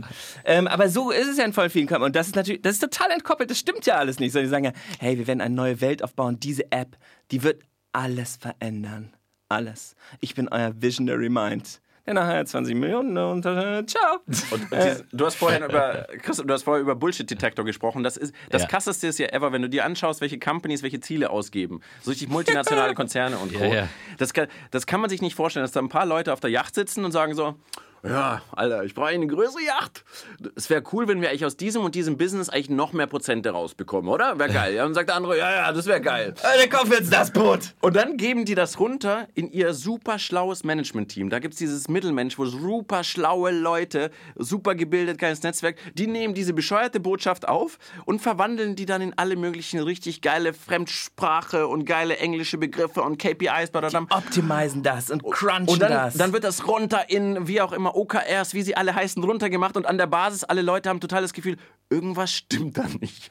Irgendwas stimmt da nicht. Und sie haben recht. Es klingt alles so fucking logisch, aber irgendwas ist faul da drin. Und jede Gallup-Studie, die du siehst, merkst du, Alter, die Leute sind unzufrieden. 65% machen Dienst nach Vorschrift, 15% haben gekündigt, nur 15% fühlen sich im Unternehmen verbunden. Das heißt, wir machen diese ganze Scharade, führen dieses Schauspiel auf, wundern uns alle, dass der Planet abgefuckt wird, dass wir eine Ungleichheit haben, dass alle Leute unzufrieden sind mit ihrer Arbeit. Dabei müssten wir alle nur mal kurz auf die Yacht gehen und sagen so, nee, also... Wir machen das nicht mehr. Das machen wir so nicht mehr mit. Der von der Yacht, der eine, der ist jetzt Präsident. Unser heutiger Werbepartner ist die Allianz Versicherung und es ist die Rechtsschutzabteilung, die mit uns zusammenarbeitet. Warum Rechtsschutz? Fast jeder Mensch hat im Verlauf seines Lebens irgendeine Form von Rechtsstreit, häufig auch mehrere Formen von Rechtsstreitigkeiten. Ob es mit dem Arbeitgeber ist, dem Nachbarn, dem Vermieter oder aber im Straßenverkehr. Und eine Rechtsschutzversicherung, die eben vor dem Anlass abgeschlossen wurde, die zahlt die gesetzlichen Anwaltsgebühren, anfallende Gerichtskosten und auch so etwas wie gerichtliche Gutachterkosten. Und die Allianz hat hohe Qualitätsstandards, also alle Anwälte und Anwältinnen, die die Allianz vermittelt über ihre Anwaltshotline, sind qualitätsgeprüft und sie kämpfen für dich und deine Angelegenheit, wenn es dann notwendig ist. Ab 13,90 € gibt es das schon und es gibt eine 24/7 Anwaltshotline, die immer dir helfen kann, wenn du sie brauchst. Informieren könnt ihr euch unter allianz.de/Rechtsschutz.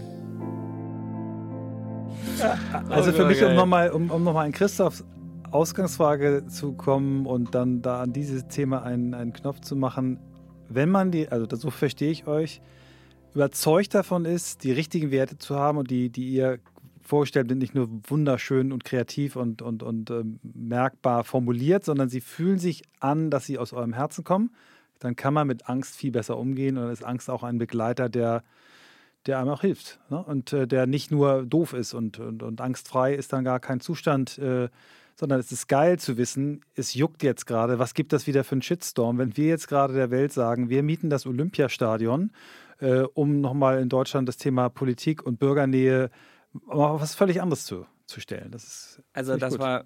Ja, vielleicht kommen wir mal auf das Projekt. Das würde ich gerne annehmen so, aber so war das überhaupt nicht, sondern wir sind ja rausgegangen mit 400 km/h und haben gesagt, mega geil, dieses Projekt wird alles verändern und es werden alle super finden. Mhm. Und wir wussten überhaupt nicht, was uns trifft. Okay, ihr habt gar keine Angst gehabt, als ihr da auf den Sendebutton geht. Nein, okay. Warum? Also wir hatten Angst, dass das Crowdfunding nicht voll wird, weil es ja eine astronomische Summe war und dass wir die Leute nicht zusammenkriegen und dass es nicht geht.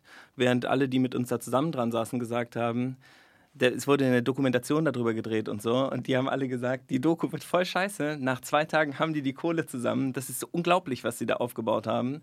Alle haben uns gesagt, Leute, das, was ihr da gerade baut, das ist das Geilste aller Zeiten. Wie beim Fiverr-Festival. Wenn das passiert, weißt du eigentlich, ja, das hing bei uns auch an der Wand, so nicht so machen. Mhm. Wenn du diese Informationslage hast, weißt du eigentlich, du hast nicht die Bubble verlassen. Du hast nur mit Leuten gesprochen, die dich nett finden. Und das war auch unser größter Fehler. Aber erzählt mal von Anfang an, wie ist die Idee gekommen? Warum habt ihr das gemacht? Warum hat Jan Böhmermann euch auf den Sack gegeben? Was war vielleicht falsch gedacht? Weil ihr sagtet, ihr habt zu Recht auch ein bisschen Shit gekriegt. Voll. Das Ding ist ja, wir haben die Grenzen gesprengt. Wir haben ganz klare Schubladen, irgendwie, wie wir denken. Wir haben Unternehmen und solange die irgendwie ihre Kohle machen und irgendwie Unternehmer werden ja, Elon Musk und so weiter, wird krass gefeiert und so und das ist alles super, aber er bleibt da, wo er ist. Er mischt sich nicht ein in irgendeinem Bereich. Dann haben wir gesellschaftliche Akteure und dann haben wir die Politik. Und wir haben eben diese Grenzen einfach aufgemacht. Also wir haben uns verhalten wie ein NGO, das irgendwie finanziert wird von Produkten und haben für uns gedacht, das sind so die Probleme, die wir irgendwie lösen können. Wir können unser Privileg, unsere Power, unser Netzwerk dafür einsetzen tatsächlich, weil es läuft ziemlich viel falsch in der Politik und wir wollen da was ändern und wir waren auf allen Demos von Fridays for Future. Wir haben ja ganz viele Sachen vorab gemacht. Das wäre nicht unser erstes Ding, wo wir sagen jetzt, sondern wir haben vieles probiert und waren total frustriert von der Reaktion. Da gab es nur dieses kleine Klimapaketchen von der Politik und wir dachten so, what the heck, was sollen wir eigentlich noch alles machen? Scheinbar 1,4 Millionen auf der Straße bringt alles nichts und da haben wir viel Erfahrung mit Petitionen zuvor schon gesammelt, waren also schon immer in den letzten Jahren politisch aktiv und haben gesagt, wir probieren jetzt etwas aus und bringen verschiedene Sachen zusammen, die es ja gab. Man kann ja ein Stadion, jede Woche sind im Stadion den Leuten schauen Fußball, Petitionen kann man auch machen und Crowdfunding gab es auch schon vorher und dann haben wir das alles kombiniert und uns rausgewagt und was wir, glaube ich, unterschätzt haben, ist praktisch, wir kennen natürlich Einhorn und selbst dieses Purpose-Modell mussten wir euch ja, obwohl ihr uns ja auch beobachtet habt, jetzt nochmal erklären, was das eigentlich bedeutet und normalerweise, wenn sich Unternehmen oder Unternehmer bewusst männlich gewählt, irgendwie in die Politik einmischen, da gibt es halt keine coolen Prototypen. Also das Worst Case ist klar Trump, wo der sagt, ich bin Unternehmer mit dieser Arroganz, mit dieser Hybris, ich werde das schon schmeißen. Die ganzen Politiker, die können das alle nicht und alle, sondern ich kann das machen. Und mit dieser Hybris teilweise sind wir vielleicht auch angetreten und hätten da viel demütiger sein müssen, viel mehr Leute mit reinbringen. Aber das sind Unternehmer und Unternehmerinnen, die sind sehr ungeduldig. Und wir hatten dieses Stadion, wir mussten bis dahin und dann zusagen. Also wir waren unter extremem Zeitdruck, jetzt oder nie, und haben dann das Ding rausgepfeffert. Ja, die ursprüngliche Planung war, wir haben ja irgendwie gesehen, Fridays machen super viel, geil, aber Klimapaket trotzdem klein. Und wir haben uns ja mit super vielen Leuten unterhalten, Wissenschaftlerinnen und so. Und auch den von Fridays natürlich. Und die Forderungen von denen und auch die Lösungsvorschläge von, es gibt ja die Scientists for Future, die haben ja einen Plan, es gibt ja auch diesen IPCC-Bericht und so, das ist ja alles, ist ja nicht so, dass das nicht geben würde, sondern du hast einfach dann einen lenkenden Apparat, der das nicht umsetzt. Und es gibt irgendwelche Gründe dafür. Du hörst die ganze Zeit, also ist nicht so richtig klar, weil wenn die Welt untergeht so ungefähr oder für uns unbewohnbar wird, dann ist mir ja scheißegal, wie viele Schulden wir auf dem Konto haben oder also jetzt, irgendwie auch nicht ganz klar. Und wir haben gesagt, wir müssen das Problem ist, dass es ist zwar einmal im Monat ein Rammstein-Konzert irgendwie mit 70.000 Leuten, aber eine politische Bühne für Leute, die vielleicht wissen, was gemacht werden muss, die dann das gleiche Gehör kriegen wie Rammstein. Das gibt's nicht. Und dann haben wir gesagt, wir mieten einfach den größten Raum der Stadt und machen den voll und geben diesen Leuten halt die Stimme, die sie verdienen und machen da so ein mega Medien, so Politik zum Anfassen. Das war schon so ein bisschen so Politik-Zirkus. Und dann fehlte dieses entscheidende Element und dann kam das mit den Petitionen nämlich, weil diese Tampon-Petition, die ja 2 Frauen aus Hamburg gestartet haben, wo wir dann eine zweite aufgemacht haben, Und dann gab es eine E-Petition, diese Change.org-Petition, die haben die Lobbyarbeit maßgeblich vorangetrieben. Wir haben viel Kampagnenarbeit aber gemacht für diese E-Petition, haben die dann ja irgendwie über die, super kurzfristig, da waren nur noch 2 Tage Zeit, plötzlich schaltete sich Charlotte Roche ein und war das durch. Dann haben die mit Olaf Scholz geredet, die Nana und Jasmine, und haben mit ihm, das war plötzlich, dann war das Ding durch, ja, irgendwie. Und dann haben wir gesagt, okay, Petitionen können also erfolgreich sein, was ja auch voll, das haben wir dann so Spitzenstellungsbehauptung, ne, voll unternehmerisch, hat einmal geklappt, klappt immer. Dabei wissen wir inzwischen 10.000 Petitionen pro Jahr, 3 kommen durch, ja.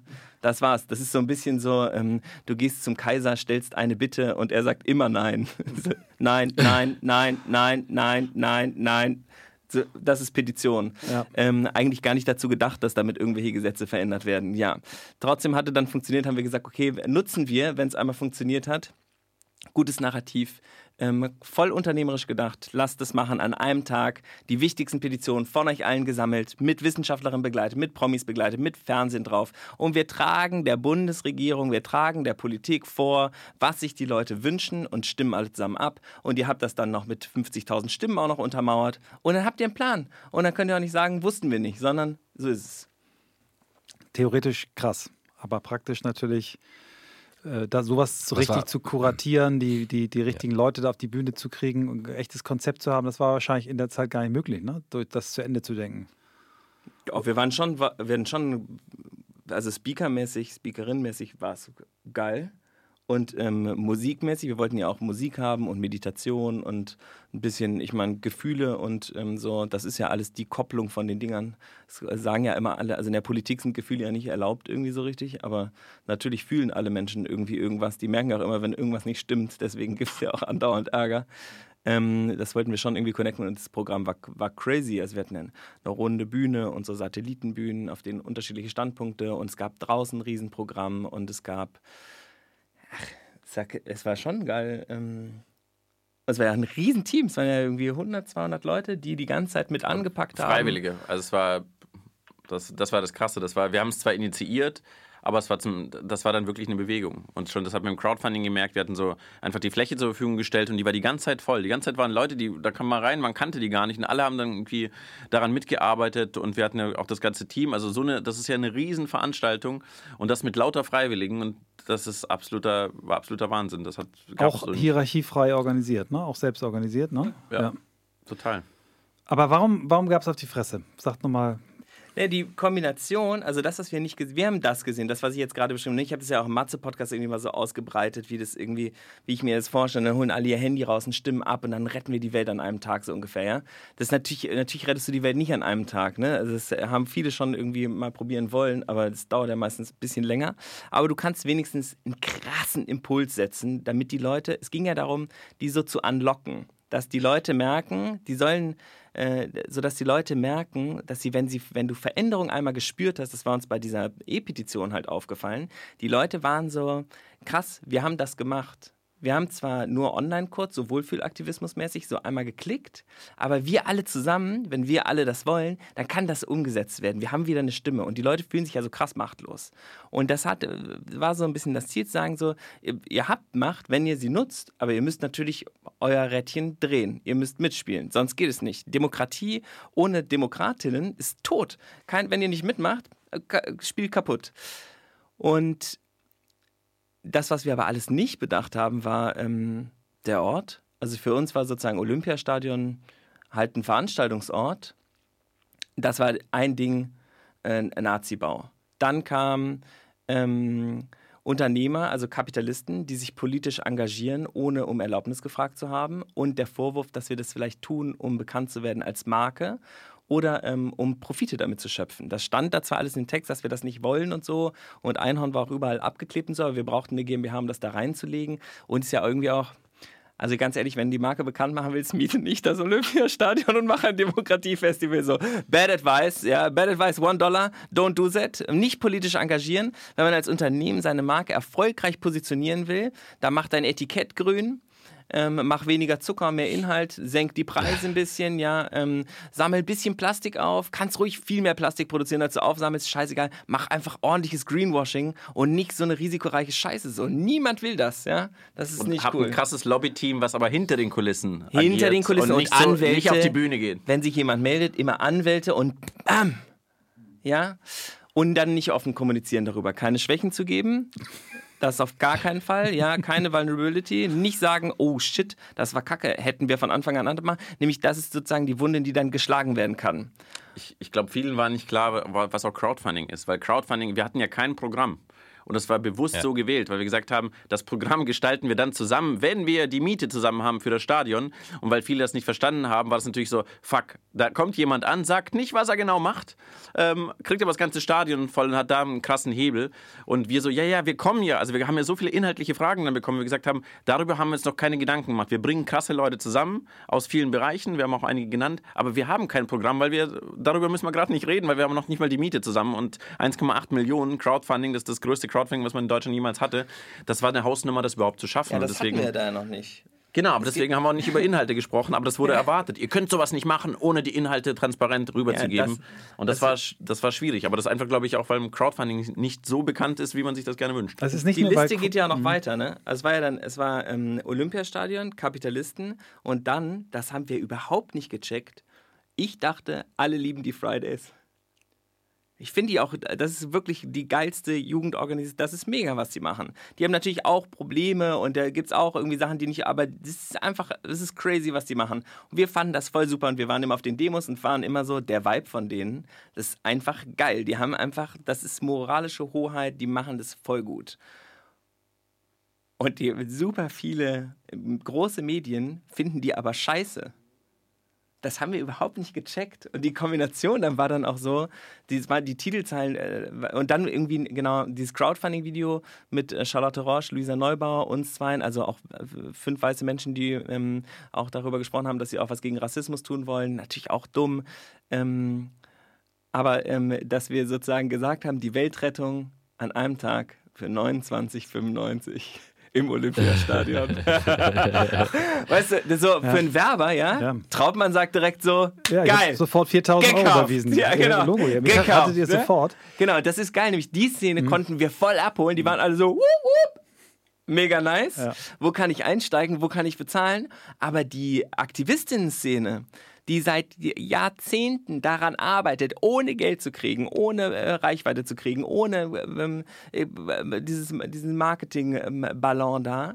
Die arbeiten die ganze Zeit an diesen mega nervigen, werden beleidigt, werden angefeindet, kriegen gesagt, dass das alles Bullshit ist, dass das alles hoffnungslos ist, dass das nicht geht, machen das neben ihrem Job, machen das als alleinerziehende Mutter, als alleinerziehender Vater. Das ist ein richtig mega unprivilegierter, eine scheiß Abfuck-Situation. Und wir zwei bärtigen, privilegierten weißen Pimmel-Hipster stellen uns da hin und sagen so, wir mieten das Stadion und ändern alles an einem Tag für 29,95 €. Bäm, Rassismus ist doof. Hier, wir sind weiß. Das ist ja, also, wenn ich es heute höre, denke ich so, gut, ja, okay. Habt ihr noch eine andere Idee? Die Zielgruppe müsste man vielleicht nochmal überlegen, wen man denn dann da haben möchte. Ja, also schwierig. Und natürlich wurde dann halt geschrieben, das wird so ein weißer Bubble, da stand ja auch so ein Satz im Crowdfunding, war so von lauter Menschen, die irgendwie gleichgesinnt sind oder so, ne? Das war voll nett gemeint von uns. Wir dachten so, das sind alles Leute, die was verändern wollen. Ja. Gelesen wurde aber, dass das sozusagen eine Bubble ist, die dann so ein bisschen Politik für Reiche macht. So schön neoliberale Kacke da irgendwie an den Start bringen. Wir wollen weniger Steuern für Startups. Kamen auch Vorschläge rein, ne? Ob man nicht irgendwie Kapitalgesellschaft, das könnte man auch damals Petitionen. Wir waren so, nein, wir wollen schon Klimaschutz und so. Aber haben wir da nicht gewusst. Ja. Schiefer Bahn, ne? Aber also, riesen Lernkurve, ne? Also, mega. Ja. Sehr schmerzhaft. Wow. Ich war mir, also, das war auch wirklich scheiße. Was hat Böhmermann genau gesagt? Erzähl mal, was war bei dem? Geh mal ein bisschen rein. Also, Böhmermann hat erstmal die ganzen Social Entrepreneurship-Szene zerrissen. Das waren die ersten Posts. Und das ist die typische Sache in Deutschland auch so, Moral und Gewinn muss man total trennen. Und aber das ging alles in diese Richtung. Ja. Und wie gesagt, das kann man alles total nachvollziehen. Ja, egal, was aktuell gerade passiert, überall auf der Welt, aber auch in Deutschland, ist es gerade total spannend, das alles zu beobachten. Wir haben so eine verrückte Dynamik. Und in diese Zeit rein, so ein Ding reinzusetzen, ist einfach, wäre jetzt im Nachgang total klar gewesen für uns, wie das läuft. Aber damals, was heißt damals, ist ja gar nicht so lange her, damals wurden wir eiskalt erwischt, aber es war auch die beste Lernkurve. Also ich glaube, wir haben lange nicht so viel Scheiße gefressen wie dieses und letztes Jahr, aber das hat uns echt krass weiter und viel demütiger gemacht und jetzt den Blick noch weiter zu öffnen. Wir dachten ja schon, man denkt ja schon immer, man hatte den Blick weit, man ist ja irgendwie... Beim Entrepreneurs Pledge haben wir auch gedacht, wir sind fertig. Genau. Und dann jedes Mal merkt man eigentlich, oh fuck, wenn man irgendwo tiefer reingeht, oh, ich weiß doch, dass ich nichts weiß und ich muss noch viel, viel lernen. Und diese Demut immer wieder an den Start zu bringen, das hat uns jetzt richtig nach unserem Höhenflug mit Einhorn, weil es auch ziemlich gut lief alles und so weiter. Das war, glaube ich, ein notwendiger Kick, aber der war auch extrem schmerzhaft. Wahnsinn. Und Corona hat es dann ja gekillt und wir wollen jetzt gar nicht, also weil wir wollen jetzt kein Krisenmanagement-Podcast machen. Ja, dazwischen war ja noch was anderes. Ja. Es hat ja dann geklappt. Das war ja krass. Ja. Wir haben ja den Arsch versohlt gekriegt, den ganzen Tag. Und trotzdem hat es geklappt, ja. Und weiß ich nicht, PR-Trainings gemacht und Seminare zu wie sieht weiße Rassismuskritik aus belegt und irgendwie die Tickets wurden ja auch alle gespendet und mit Olympiastadion und Rassismusbeauftragter und alles.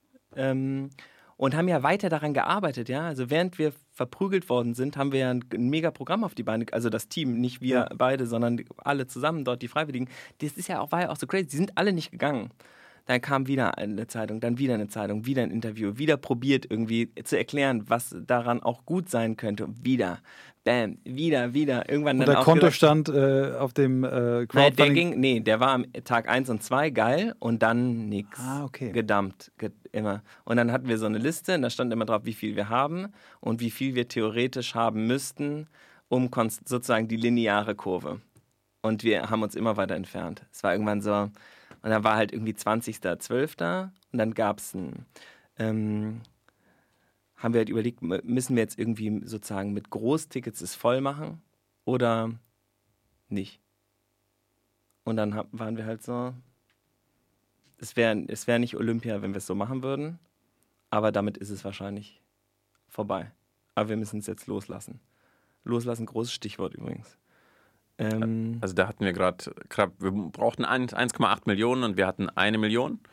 Und zwar mein Geburtstag. Und 2 Tage vorher hatten wir, glaube ich, immer noch 1 Million oder ein bisschen drüber. Und dann in den letzten... Da hatten wir gerade den Verschenkungsvertrag unterschrieben. Da haben wir den Vertrag unterschrieben und dann in 2 Tagen haben wir 800.000 Euro eingesammelt. Weil die Leute wirklich, und das war ja am 24. und sagen an Weihnachtsabend, war die Deadline um 12 Uhr gesetzt. Wir dachten, also, was für eine bescheuerte Idee das im Nachhinein war. Aber es war, die Leute saßen in der Kirche und die Seite ist dauernd zusammengebrochen. Die Start-Next-Seite, die Crowdfunding-Seite. Weil alle Leute nochmal, die haben noch ein Ticket gebucht und noch eins. Die wollten einfach, dass es stattfindet. Viele haben das als Weihnachtsgeschenke gehabt und so. Und auf einmal ging das Ding los. Und als die Seite wieder irgendwie live ging, waren 2 Millionen drauf irgendwie so. Und das aber war so Beispiel schmerzhafte Erfahrungen und Angst. Wir waren ja so mega großkotzig da gestartet und standen ja dann am 20. davor, das irgendwie zu tricksen so ein bisschen, so fühlte sich das zumindest für uns an. Und dann zu sagen, wir verkaufen die Tickets später und holen jetzt irgendwie vielleicht jemanden rein, der irgendwie viele Tickets kauft. Und dann kann man ja auch im Januar nochmal und vielleicht war der Zeitpunkt nicht gut gewählt und 24.12. und vielleicht war das alles ein bisschen dumm und vielleicht haben wir dann mehr Programm und so. Und haben uns so, merkst du, ne, so eine gewisse Entkopplung. Ne? Wir waren so, wir wollten das nicht loslassen, wir haben daran geglaubt, wir waren sicher, dass es irgendwie richtig war. Die eigene Realität aufbauen, ja. Genau. Und dann, also irgendwann war aber so... Stell dir vor, wie wird unser Januar aussehen? Ja? Wir müssen dann im Januar wieder anfangen, irgendwie Tickets verkaufen. Wir wissen eigentlich, dass die Medien nicht begeistert von der Idee sind. Wir wissen, dass wir super viel Gegenwind haben die ganze Zeit. Und dann sind wir aber verantwortlich. Dann muss es stattfinden. Wir sind dann sozusagen Sklaven davon. Und die Leute wollten es gar nicht.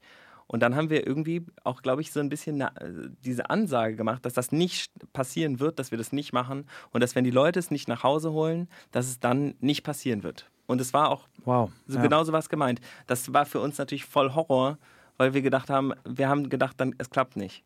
Aber es war dann auch die geilste Überraschung natürlich für uns selber am 24., als es dann doch irgendwie funktioniert hat und die Leute irgendwie, also diese Dynamik war crazy, nach Hause gegangen, es war nichts passiert, irgendwie 21, 22, dümpel, 23 irgendwie so ein bisschen, dann waren wir so, krass, sind die Leute jetzt zu Hause und erzählen gerade ihren Eltern und Verwandten irgendwie davon und sagen so, hier, wir müssen das jetzt machen. Und dann haben die Leute, die halt dran geglaubt haben, diesen Glauben irgendwie gespreadet und haben so ein Weihnachtswunder irgendwie da zusammengebastelt. Crazy. Und dann war das, und dann war es aber auch wieder richtig Crowdfunding. Es war halt nicht irgendwie, ja, nicht hübsch, wir haben es so gefaked, ja. Und dann im Februar hart arbeiten und schön Gesicht halten und sagen, hey, alles legal, hier Tickets könnt ihr jetzt kaufen und so. Wir haben für euch mal ein bisschen mehr ins Programm geguckt und so, sondern nee, nackig. Oh, ja. Und dann die Kritik nahm die dann ab, haben dann die Medien gesagt, wir halten zurück, oder das haben die nochmal richtig Gas gegeben? Ja, das haben wir auch gedacht. Ja. Das ist natürlich totaler Bullshit. Wir hatten ja dann das Olympiastadion mit 70.000 Leuten gemietet und hatten ja immer noch keinen Plan, so ungefähr. Oder die hatten immer noch nicht alle Fragen beantwortet, die beantwortet werden sollten. Dann wurde es natürlich noch viel schlimmer, weil wir ja plötzlich eine unglaubliche Machtposition in deren Augen hatten. Wir waren ja, das haben wir auch die ganze Zeit nicht gecheckt. Wir haben uns ja die ganze Zeit gesehen, wie so die zwei Kondomjungs vom Hinterhof, die ja ihre Firma verschenkt haben, die doch alle lieb haben müssen. Und in Wirklichkeit haben wir plötzlich irgendwo in einem politischen Game mitgespielt, wo wir Einfluss hatten. Und das haben wir gar nicht so gesehen. Wir waren auch die ganze Zeit so beleidigt, als ob von oben auf uns herabgetreten wurde. Aber es wurde die ganze Zeit halt, und gegen oben darfst du treten. Also musst du. Und wenn jemand das Olympiastadion mietet, dann musst du gegen den auch treten, wenn du denkst, dass der da gerade Scheiße baut. Würde ich auch machen. Und dann kam Corona. Ja. Ja. Wann war euch klar, dass ihr den Stecker ziehen müsst? Also das erste Mal, wir hatten noch so einen richtig geilen Workshop gehabt mit Otto Scharmer, ich weiß nicht, ob du den kennst, vom MIT, Maya Göpel, Claudine Niert und das Olympiateam, und haben uns auf so einem Bauernhof zurückgezogen. Und da auf einmal meinte so Otto Scharmer, der kam da aus den USA, der meinte so, sag mal, habt ihr auch einen Plan B wegen Corona? Und wir sagen, was? Corona? Ja, haben wir jetzt schon gehört und so, aber so, nee, whatever. Und, oh Gott, aber, ja. Und danach ging es halt total ab. Und danach jeden Tag irgendwie klar, das geht in diese Richtung. Und ja, und dann war es aber, also es war klar sozusagen, dass es da hingeht, weil eine Veranstaltung nach der anderen wurde halt abgesagt. Mhm. Und wir waren eine der wenigen, die durch unseren Konzertveranstalter, Eventveranstalter, das war der, glaube ich, der einzige, der tatsächlich eine Versicherung gegen Pandemie hatte. Deswegen haben wir alle anderen deswegen von selbst abgesagt, um keine weiteren Kosten auflaufen zu lassen. Und bei uns war es eher so, wir mussten so lange warten, bis es offiziell abgesagt wird, damit diese Pandemieversicherung griff. Deswegen haben auch alle gesagt, könnt ihr das jetzt mal, und warum sagt ihr das nicht ab? Und das wurde abgesagt und OMR wurde abgesagt und das. Und wir so, ja. Also, wir können nicht wegen der Versicherung. Das muss offiziell abgesagt werden. Ja. Und das heißt aber, ihr seid dann zwar mit emotionalen Beulen, aber keinen finanziellen Schaden rausgegangen. Habt ihr auch Geld versenkt? Das hat uns schon was gekostet. Also wir haben schon reingelegt. Ja. Das ist natürlich super. Personalkosten, Räumlichkeiten. Ja, okay. Wir haben auch Geld ausgelegt und so. Wir haben auch ein Jahr dafür gearbeitet. Ne? Ja, klar. Und ich haben das ja. Also, das war aber das war egal. Aber zumindest dann nicht noch die weiteren Kosten, die wir schon investiert hatten. Da waren wir schon froh, dass es diese Versicherung gab, ja. Und die Freiwilligenleistung und so, ne? Also das wird ja auch alles nicht gecovert von der Versicherung. Und die Phase war total bescheuert, weil natürlich immer so unklar war, kann es jetzt doch noch stattfinden und wie viel, also wir müssen ja sozusagen weiterarbeiten am Programm, aber wir können auch nicht so richtig, du kannst ja den Speaker nicht sagen, hier, wir machen da dieses Event, das war ja vorher voll geil, vor 70.000 Leuten sprechen, und plötzlich war das ja, dann war nicht mehr so attraktiv. Und auch nicht mehr so interessant und auch bloß nicht irgendwo hinfahren oder so. Und du wusstest gar nicht, wie du das jetzt irgendwie, wartet man jetzt mal kurz, bis die Situation sich, aber dann, das war ja auch voll knapp, ne, für so ein Riesen-Event so wenig Zeit zu haben, das ist voll crazy. Also als wir da das erste Mal saßen, haben die auch gesagt, okay, 12.06. sportlich, Leute. Also das kriegen wir Arsch über Latte, aber da müsst ihr jetzt anfangen. Und dann haben die uns ja immer so Hausaufgaben gegeben. Wann, welcher, Lärmschutz, bla bla. Das sind ja 1000 Sachen, die zu berücksichtigen sind. Catering und so. Krass. Dem mussten sie ja dann allen sagen, so ja, bis wie lange könnt ihr denn warten? Und das haben die Freiwilligen dann halt die ganze Zeit gemacht. Aber natürlich war dann wegen Corona auch, also als der Lockdown kam, haben wir, glaube ich, gesagt, okay, wir müssen jetzt einfach Pause machen, weil es keinen Sinn macht, so weiter zu organisieren. Ja. Das ist ja wie mit so einem Geist zu sprechen die ganze Zeit. Habt ihr irgendwelche Ideen, das Inhaltliche, was ihr damit verbunden habt, auf einem anderen Kanal noch zu übertragen? Oder sagt ihr, Timeslot verpasst, kriegen wir nicht mehr hin vor der Wahl? Nee, das geht nicht. Also die Energie ist da, die muss raus. Also ich glaube, in verschiedensten Sachen, zum Beispiel, ich habe auch ein Buch geschrieben in der Zeit, das am 12.10. rauskommt, Unfuck the Economy, mit einer Co-Autorin. Wow, Unfuck the Economy, das ist jetzt schon mal der Buchtipp der Folge. Um ein paar Gedanken zumindest zu sammeln, und jetzt denken wir auch an weiteren Konzepten, irgendwie es braucht es ja nach wie vor, wir haben das ja gemacht, weil wir die Probleme irgendwie auf der Welt gesehen haben, ja. Und deswegen, und die Probleme sind noch durch Corona noch klarer geworden oftmals, und deswegen, wir müssen ja was tun. Deswegen sind wir beide gerade sehr ungeduldig und schauen gerade, okay, wie können wir unsere Energie, wir haben das Privileg, jetzt nicht die ganze Zeit operativ bei Einhorn arbeiten zu müssen, wir können sehr viel unserer Zeit für die Hashtag Weltrettung machen. Und überlegen jetzt, wo investierst du das? Natürlich ein großes Event mit 70.000 Leuten zu Corona-Zeiten, war damals eine coole Strategie, ist jetzt nicht mehr ganz so. Deswegen haben wir auch nicht gesagt, wir machen das jetzt nächstes Jahr wieder, sondern es ist gedroppt. Und jetzt überlegen wir uns die ganze Zeit, wie wir auch vor allem mit dieser Crowd, wir haben so viele coole WissenschaftlerInnen kennengelernt, so viele coole NGOs, Mehr Demokratie e.V. zum Beispiel und Co. Und das ist total super. Und natürlich gingen bei Olympia gehen auch viele Sachen noch weiter. Also wir haben ja Petitionsprozesse, die nach wie vor weitergehen. Wir haben immer noch eine Community, die dahinter steht, aber wie wir diese Energie, wohin wir sie irgendwie funneln, machen wir und viele andere sich gerade Gedanken. Aber es muss irgendwie, wir müssen ja was ändern. Also die Probleme sind nicht weg, die sind noch krasser da als vorher. Und wir haben eine Bundesregierung, die so viele Milliarden in die Hand genommen hat, wie wir uns nicht vorstellen könnten, und versucht damit jetzt eine Welt aufzubauen oder eine Wirtschaft. Und wir müssen höllisch aufpassen, dass wir nicht irgendwie eine alte Wirtschaft aufbauen, sondern jetzt eine neue. Weil diesen Zeitpunkt, dieses Momentum werden wir nicht so schnell wieder haben, so viel Geld in die Hand zu nehmen. Und das kann jetzt auch richtig schief gehen, und deswegen müssen wir jetzt voll dagegen halten, und natürlich auch vor der Bundestagswahl nächstes Jahr. Wir müssen richtig Pressure halten. Wir wissen noch nicht genau wie, aber we are ready. Ja, und aus Olympia sind ja auch schon ein paar Sachen, also wir haben ja, um diese Petition überhaupt bei Olympia zu sammeln, die müssten ja irgendwie vorbereiten werden, die sollten ja auch von der Crowd, das war ja ein Prozess, bis zum 12.06. sollten ja die Petitionen eingereicht werden, abgestimmt werden, dann alle als E-Petition eingereicht werden, dann sollten so Teams gebildet werden, damit die eben auch da politische Arbeit machen können und sowas. Und das war ja alles da. Also wir haben ja so eine Konsul-Plattform, das wurde in Barcelona auch benutzt, das ist so ein Bürgerschaftsdemokratie-Tool, super geil. Das haben wir da alles aufgesetzt. Oder das Team hat das alles aufgesetzt, und das ist alles funktionsfähig. Da sind, ich glaube, über 300 Petitionen auch eingesetzt worden. Dann war auch das Voting jetzt gerade. Da haben 30.000 Leute über 200.000 Stimmen abgegeben für Petitionen. Das ist so im Hintergrund passiert. Ja? Darüber wurde dann auch nicht mehr so viel geschrieben, aber das ist ja eigentlich ein mega Ding. Also wann hat man irgendwie ein Tool, wo es irgendwie wo es Vorschläge, die demokratisch eingereicht werden, die dann eben abgestimmt werden auf einer Plattform?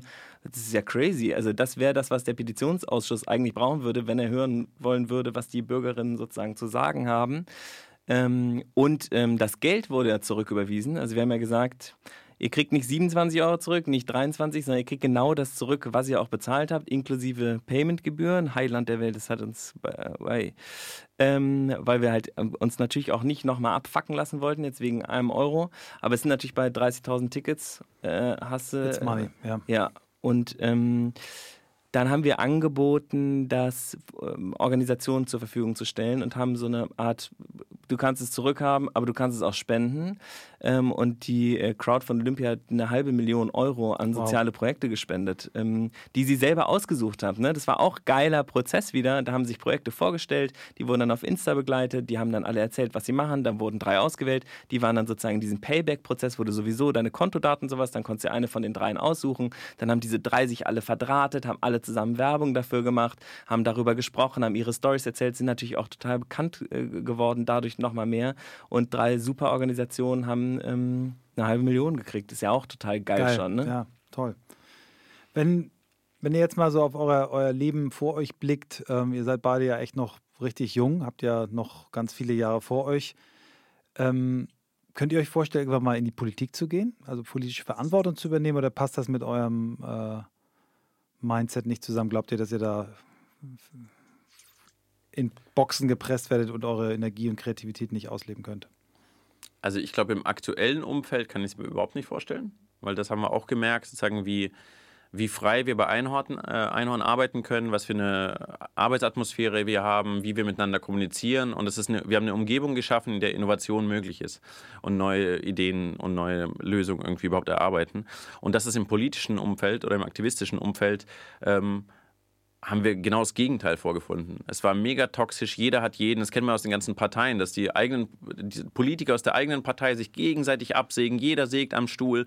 Da gibt es nichts mit gewaltfreier Kommunikation, da wird immer nur fertig gemacht. Und da wundert es mich gar nicht mehr, dass daraus keine Innovationen herauskommen und keine Lösungen erarbeitet werden können, weil alles sehr, sehr, sehr, sehr toxisch ist. Und wird sich das Umfeld irgendwie ändern? Also gäbe es vielleicht eine richtig coole Partei, die wirklich gewaltfreie Kommunikation macht, die New Work lebt, die ganz viele Sachen umsetzt. Die vielleicht Lobbyverbot hat. Genau, aber aktuell gibt es keine Partei, in der ich mich frei genug fühlen würde, wirksam zu sein. Volt, habt ihr euch Volt mal angeguckt? Ja. Angeguckt, ja. Die Sache ist, ich glaube, du brauchst schon so eine Art Demokratiereform, um das wieder irgendwie hinzukriegen. Das System ist ja super, super geil, aber unser System ist ja auch irgendwie gehackt worden. Also, dass wir in so eine Richtung laufen, wenn du jetzt die Leute fragst, ja, in Umfragen, was sie sich eigentlich wünschen. Ja? Also, willst du mehr arbeiten oder weniger arbeiten zum Beispiel?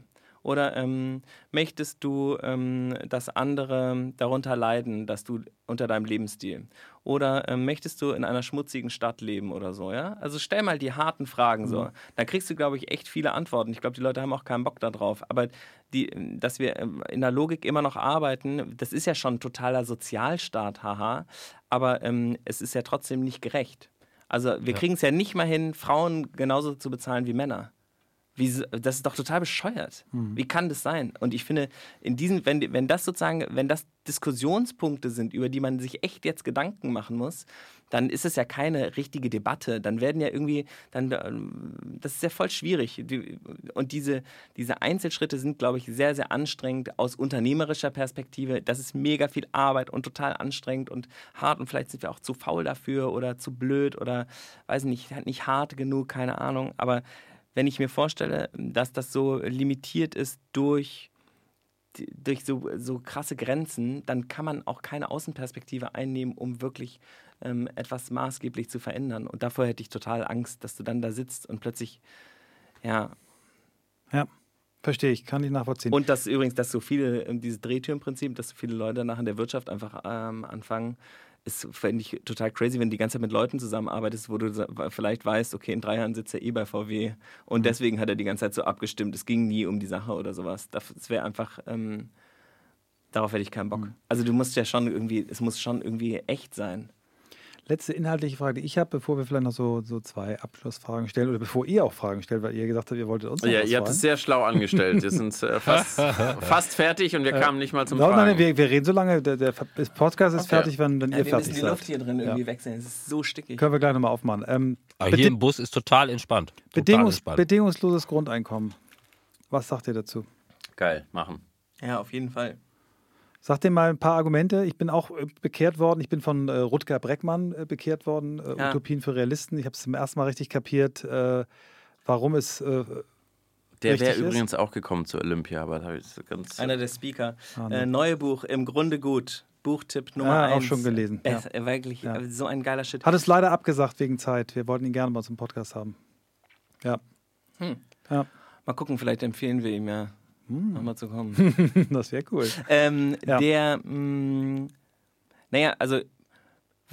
Es gibt ja unterschiedliche Gründe. Du kannst irgendwie so einen Businessgrund machen, kannst sagen, ja, Digitalisierung kommt, irgendwie alles wird automatisiert. Was sollen die Leute denn machen? Das ist ja total bescheuert. Voll viele Jobs werden ja gerade nicht wegrationalisiert, weil das irgendwie unmenschlich wäre. Aber die Leute machen ja trotzdem Jobs, die man eigentlich automatisieren könnte. Das wissen die ja auch wieder eigentlich. Ne? Also warum gibt man den Leuten nicht ein Fortbildungsgehalt? Sagt allen so, ey, wir sind alle auf Augenhöhe.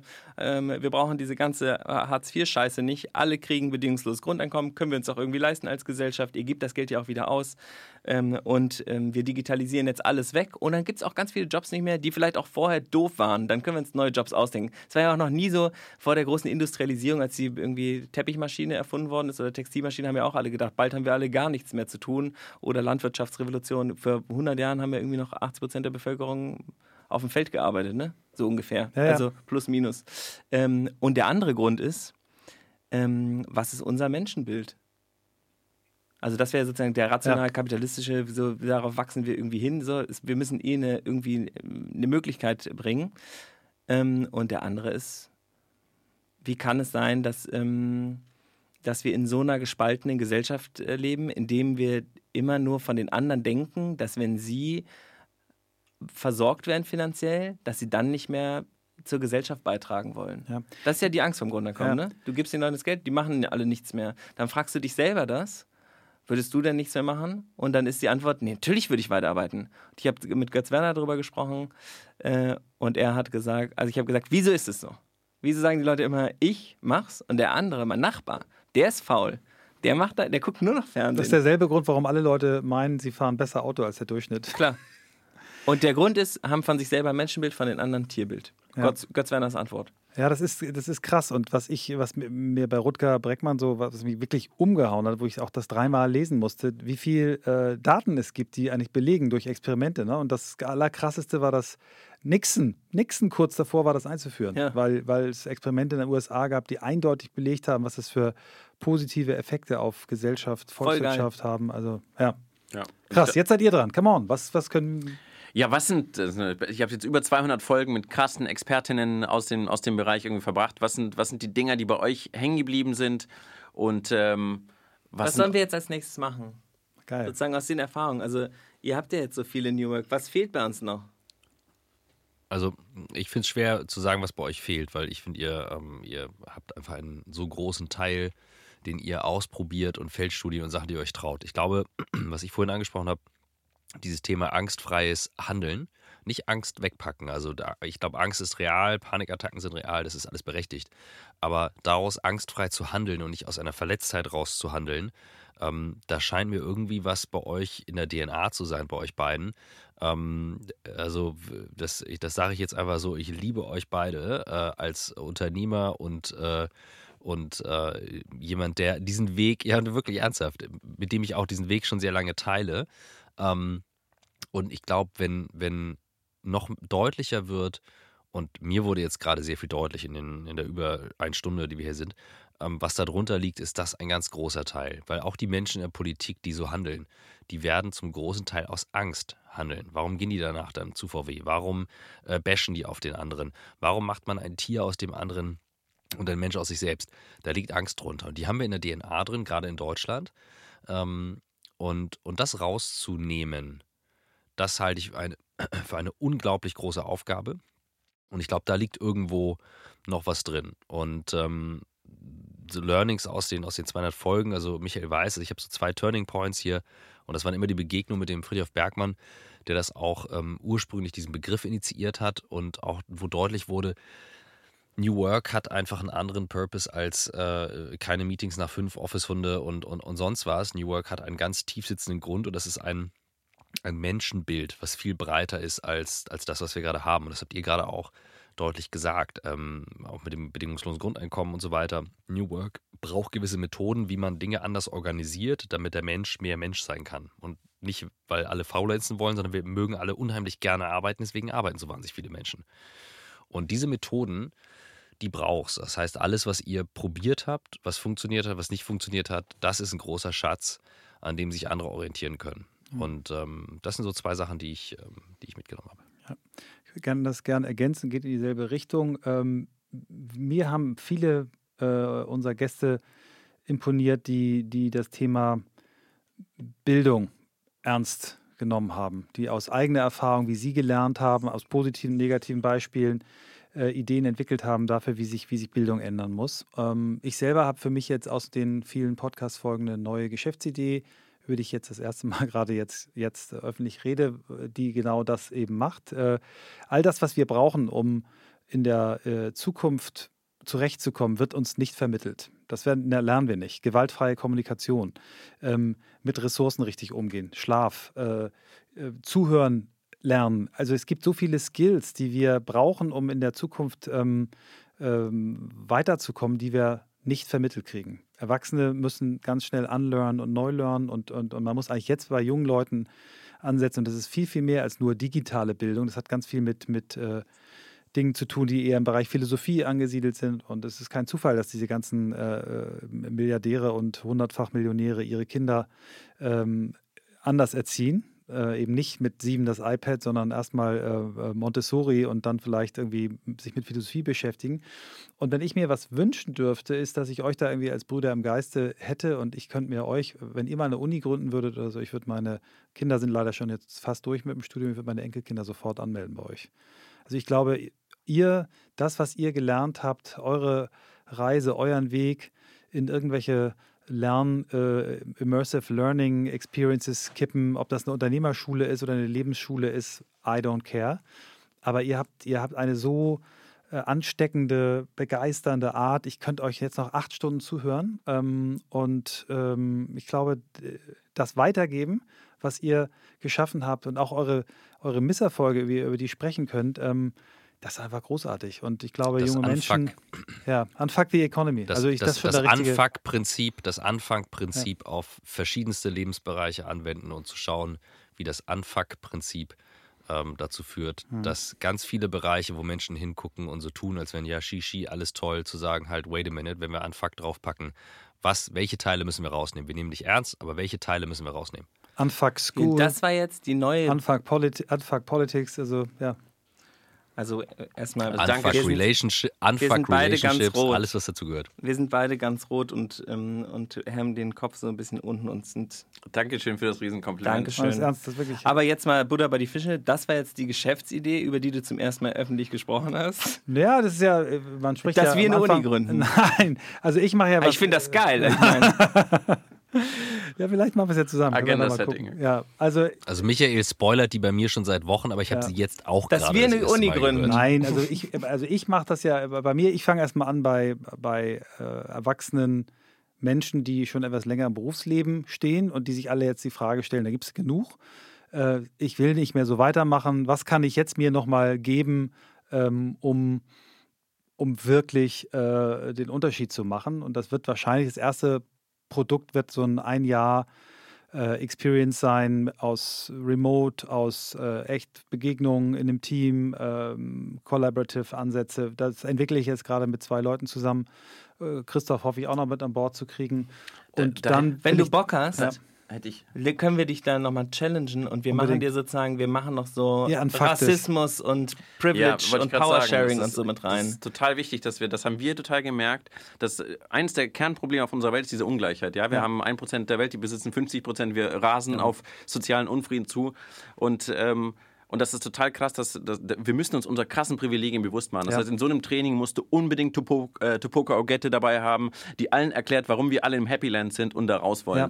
Und das ist total wichtig, sonst machen wir unsere ganze elitäre Schnöselscheiße und denken so, ja und selbst, das ist auch total wichtig, alles fein. Deswegen erzähle ich es ja auch jetzt hier zum ersten Mal. Ich komme zu euch. Wir kommen und challengen und wir laden noch ein paar andere ein. Ja. Das Geile nämlich, also das, was wir die ganze Zeit merken, es ist so, wenn du mich fragst, wieso macht ihr die ganze Scheiße? Wir könnten ja jetzt sehr erfolgreich einen Exit gemacht haben. Wir würden dann irgendwie vor unseren Schwiegereltern wahrscheinlich ziemlich gut dastehen, hätten ein geiles Auto, ein Ferienhaus, vielleicht eine fette Wohnung in Berlin. Wir würden die Kinder auf, weiß nicht, Privatschule und wir könnten so einfach irgendwas machen. Auf der Yacht gucken. Auf der Yacht gucken. Nochmal 10%.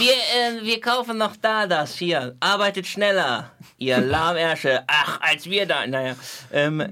Aber die Sache ist ja, dass das Anhäufen von Privilegien ja auch ein Anhäufen von Ängsten und Schmerzen eigentlich ist. Also wir können jetzt bei der Kolonialisierung natürlich irgendwie anfangen und so und alle sollten darüber lesen, was dort geschehen ist. Aber tatsächlich ist es ja so, dass die reichsten Nationen der Welt ihren Reichtum aufgebaut haben, auch auf der Armut von anderen Nationen. Also wir können nicht so billig T-Shirts kaufen, wenn sie nicht in Bangladesch so billig hergestellt werden würden und es den Leuten da scheiße gehen würden. Nämlich dann würden sie, wenn die so leben würden wie in Deutschland, dann würden die T-Shirts so viel kosten, wie sie kosten, wenn sie in Deutschland produziert werden. Tun sie aber nicht. Das heißt, wir nutzen die Globalisierung dafür aus. Dieses Privileg, was wir haben, dass wir super gebildet sind, dass wir voll viel gelernt haben, an den Unis waren, dass wir wissen, wie diese Systeme funktionieren, dass wir die anderen ausnutzen können, diese Systeme aufzulösen und abzugeben, tut uns aber ja weh. Also im ersten Moment ist es ja so ein bisschen so, ja, wenn du jetzt alles verschenkst, was hast du denn dann noch? Du denkst ja auch, dass du das verdient hast. Ja, aber du hast das Wort vorhin gesagt, loslassen. Genau, und das Dazu loszulassen. Geht auch das Loslassen von. Du lässt dann aber natürlich auch deine Ängste und deinen Schmerz los. Nämlich natürlich, was machen alle Leute, die superreich sind? Die bauen sich eine Mauer und eine Privatarmee, weil sie Angst haben, dass ihnen was weggenommen wird. Bunker in Neuseeland ist das Beste. Im Silicon das Valley, grade, die bauen sich Trend. 3 Meter unter der Erde. Das ist gerade der Hit. Das ist die Zukunft dann, wenn die Welt untergeht und alle sterben, was ja durchaus ein Szenario ist. Dann haben sich ein paar superreiche Leute haben dann in Neuseeland die Zukunft des Lebens aufgebaut in so einer unterirdischen Bunkerkolonie, um sich dann untereinander eine neue Erde zu züchten. Also da wäre ich gerne bei, muss ich sagen. So. Also richtig geil. So 100.000 Multimillionäre, die dann dort anfangen. Ich muss das, glaube ich, als Ironie kennzeichnen, das hört man vielleicht nicht raus. Ironie. Ja. Nee, und deswegen, ich glaube, wir müssen noch mehr darauf hinarbeiten, was es wirklich bedeutet. Also, dass es nicht nur ist, dass man was abgibt oder dass man irgendwie Privilegien abgibt oder teilt oder so, sondern, also alleine bei Männern, ja, irgendwie die jetzt ja sich emanzipieren wollen, Männer sterben früher als Frauen. Mhm. Denen geht es nämlich auch nicht gut damit, die ganze Zeit der Obermacker zu sein. Und wenn man das mal loslassen kann, irgendwie, dass man für alles verantwortlich ist und irgendwie mehr verdienen muss, weil man ja der Härteste ist und so, wenn man einfach mal heulen kann und sagt so, ich würde einfach nur gerne lieb gehabt werden, vielleicht geht es dann auch vielen Typen einfach viel besser. Sehr geil. Word. Ja, den ganz anderen Scheiß sparen wir uns mit. Die Bücher habt ihr schon auf On The Go genannt. Echt? Bucketlist. Das können wir jetzt nicht, nach oben einrauchen. Aber wir haben die Fragen aber vorbereitet. Na gut, dann komm. Also, erstens. Nein, du hast ja, die Bücher hast du schon losgelassen, glaube ich. Ja, ich würde auf jeden Fall Tupoka, würde ich noch, und Alice Hasters muss da auf jeden Fall noch rein. Kybra, Sprache und Sein. Maya Göpel, Einladung. Die Donutökonomie kann ich sehr empfehlen. Mhm. Ja, Kate geil. Rathworth heißt die, genau. Und Mariana Mazzucato. Tatsächlich das Buch, was Waldi jetzt runtergerotzt hat, das ist so eine Art Inhaltsverzeichnis, wo die alle drin vorkommen, geil. Wo er es alles zusammenfasst. Also wenn man sich einen richtigen... Das nehme ich dann und belade es auf und es wird dann auch mein Buch. Also das Buch von Waldemar hat irgendwie 200 Seiten, aber du hättest 10.000 Seiten schreiben können. Und wenn du die 200 hast, dann hast du Hinweise auf 10.000 Seiten Super. Und dann bist du richtig schlau. Krass. Aus diesem Baumbuch wird ein Wald in deinen Kopf. Gut. Aber dann kommt jetzt doch noch die Frage nach der Bucketlist. Wenn ihr euch jetzt 3 Sachen aufschreiben würdet, was wollt ihr noch erleben? 3? Ja. Einmal, was wollt ihr noch erleben? Was wollt ihr noch lernen? Und was wollt ihr weitergeben? Was wären die 3 Sachen? Ich liebe Pausen.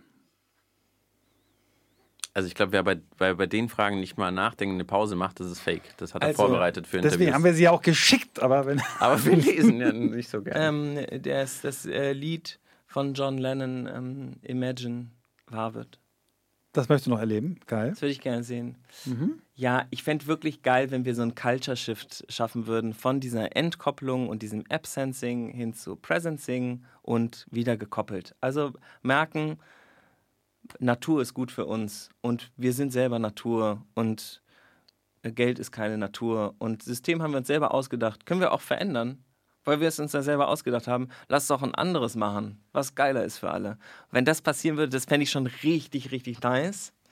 Ich hätte Bock auf ein Update. Also die Otto Scharmer hat die Theory U unter anderem und da sagt er, dass wir brauchen eigentlich nicht noch mehr Apps, sondern wir müssen ein Update des Betriebssystems machen. Und das Betriebssystem ist unser Bewusstsein. Und wenn wir das noch miterleben könnten, wie wir als Gesellschaft wirklich ein Bewusstseinsupdate haben, wo uns vieles klar wird, das wäre Hammer. Also wir arbeiten natürlich, wir sind noch selber gar nicht da, wir müssen super extrem viel lernen, aber allen ist irgendwie klar, irgendwas stimmt nicht auf dieser Welt, in allen Bereichen. Ja, und es fehlt aber tatsächlich dieses kollektive Erwachen und sagen, okay, warum machen wir diesen Scheiß und dieses Hamsterrad und alles? Wir haben ja ganz viele Anzeichen, Impulse überall, sei es in der Arbeitswelt, in der Politik, in der Gesellschaft. Überall raschelt es gerade und alle sind total am Drehen. Und ich glaube, das wäre geil, wenn man das noch miterlebt. Ah, und geil fände ich es auch noch, wenn wir rechts überholt werden und einfach doch die technische Lösung kommt. Es gibt ja so viele so Techno-Believer, die einfach sagen so, ja, CO2, Maschine aus der Luft, boom, boom, Tundra wieder ganz, egal. Einfach Wachstum, Wachstum, Wachstum. Die Bienen ersetzen wir durch Drohnen, scheißegal. Macht doch nichts, dann sind die halt tot. Na und, wer braucht schon Bienen, die stechen. Die Drohne sticht niemanden und sie schafft Arbeitsplätze. Nein, aber es könnt ihr wirklich irgendwie, ich weiß nicht, gelesen, The Singularity is Near von Ray Kurzweil. Mhm. Vielleicht erleben wir noch die Singularität, soll ja 2040 eigentlich passieren. Dann kommt dieser Supercomputer, der schlauer ist als alle Menschen zusammen, der macht so BIM und dann PAFF, all problems solved. Der rechnet es einfach kurz aus.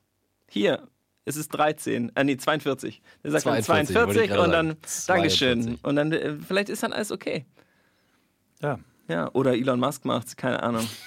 I don't think so. Aber ich wäre, wenn es passieren würde, es wäre doch geil, wenn es nicht immer Donald irgendwie wäre, so immer so Shit-News, weißt du, so Brexit, Donald, irgendwie, muss alles so scheiße sein. So, vielleicht ist ja einfach mal so, ja, in den USA jetzt eine schwarze Frau, Präsidentin, die alles gecheckt hat und sie baut einfach die Privilegien ab und gibt den anderen und dann verteilt sie und der Rest der Welt denkt, geil, das machen wir jetzt auch.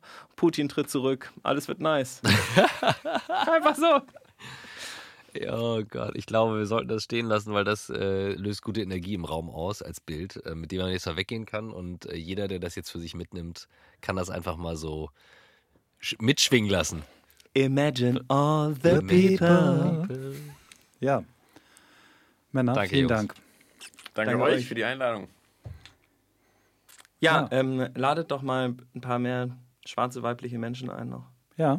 Cool, wenn ihr ein paar gute Ideen habt, sehr gerne. Her damit. Wieso reicht dir das nicht, dass 4 weiße Männer hier die Welt erklären? Hast du ein Problem damit? Ich fände das schon super interessant, aber es erweitert jetzt meine Perspektive nicht so stark. Also ich habe einen Auftrag noch von unseren beiden Frauen, die auch einen Podcast machen, der heißt Gefühlsecht. Und die haben gesagt, bitte, fragt die beiden, ob sie die Menstruationsbeauftragte von Einhorn in ihren Podcast Gefühlsecht bekommen können. Also das ist die Bitte, die ich noch an euch habe. Ja, wir würden das doublen. Also die kommt zu denen, wenn sie auch zu euch kommt. Okay, dann. Ja, okay, gut. Ja. Und holt Tupoka. Ja, wenn du mir ein Intro machst, machen wir. Ja. Sehr gerne. Geil.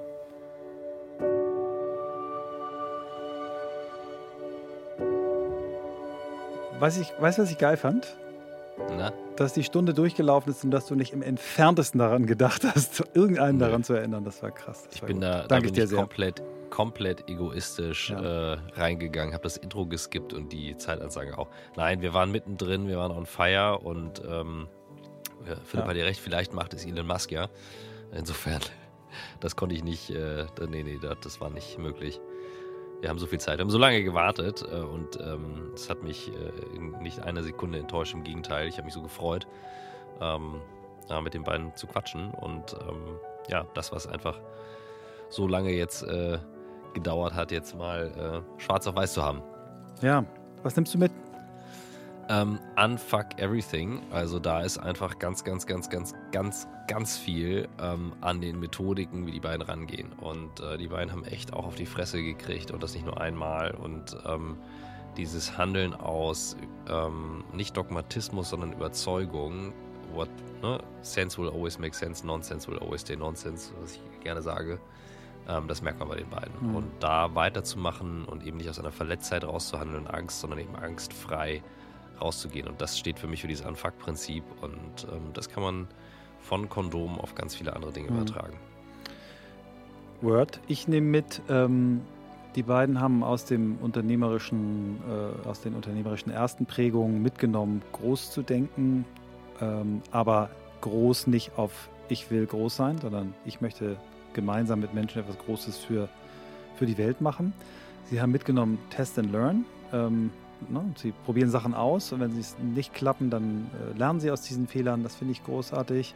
Sie haben ganz, ganz klar erkannt, dass ein Purpose hilft, sich selbst als Kompass etwas hinzustellen und auch den eigenen Leuten.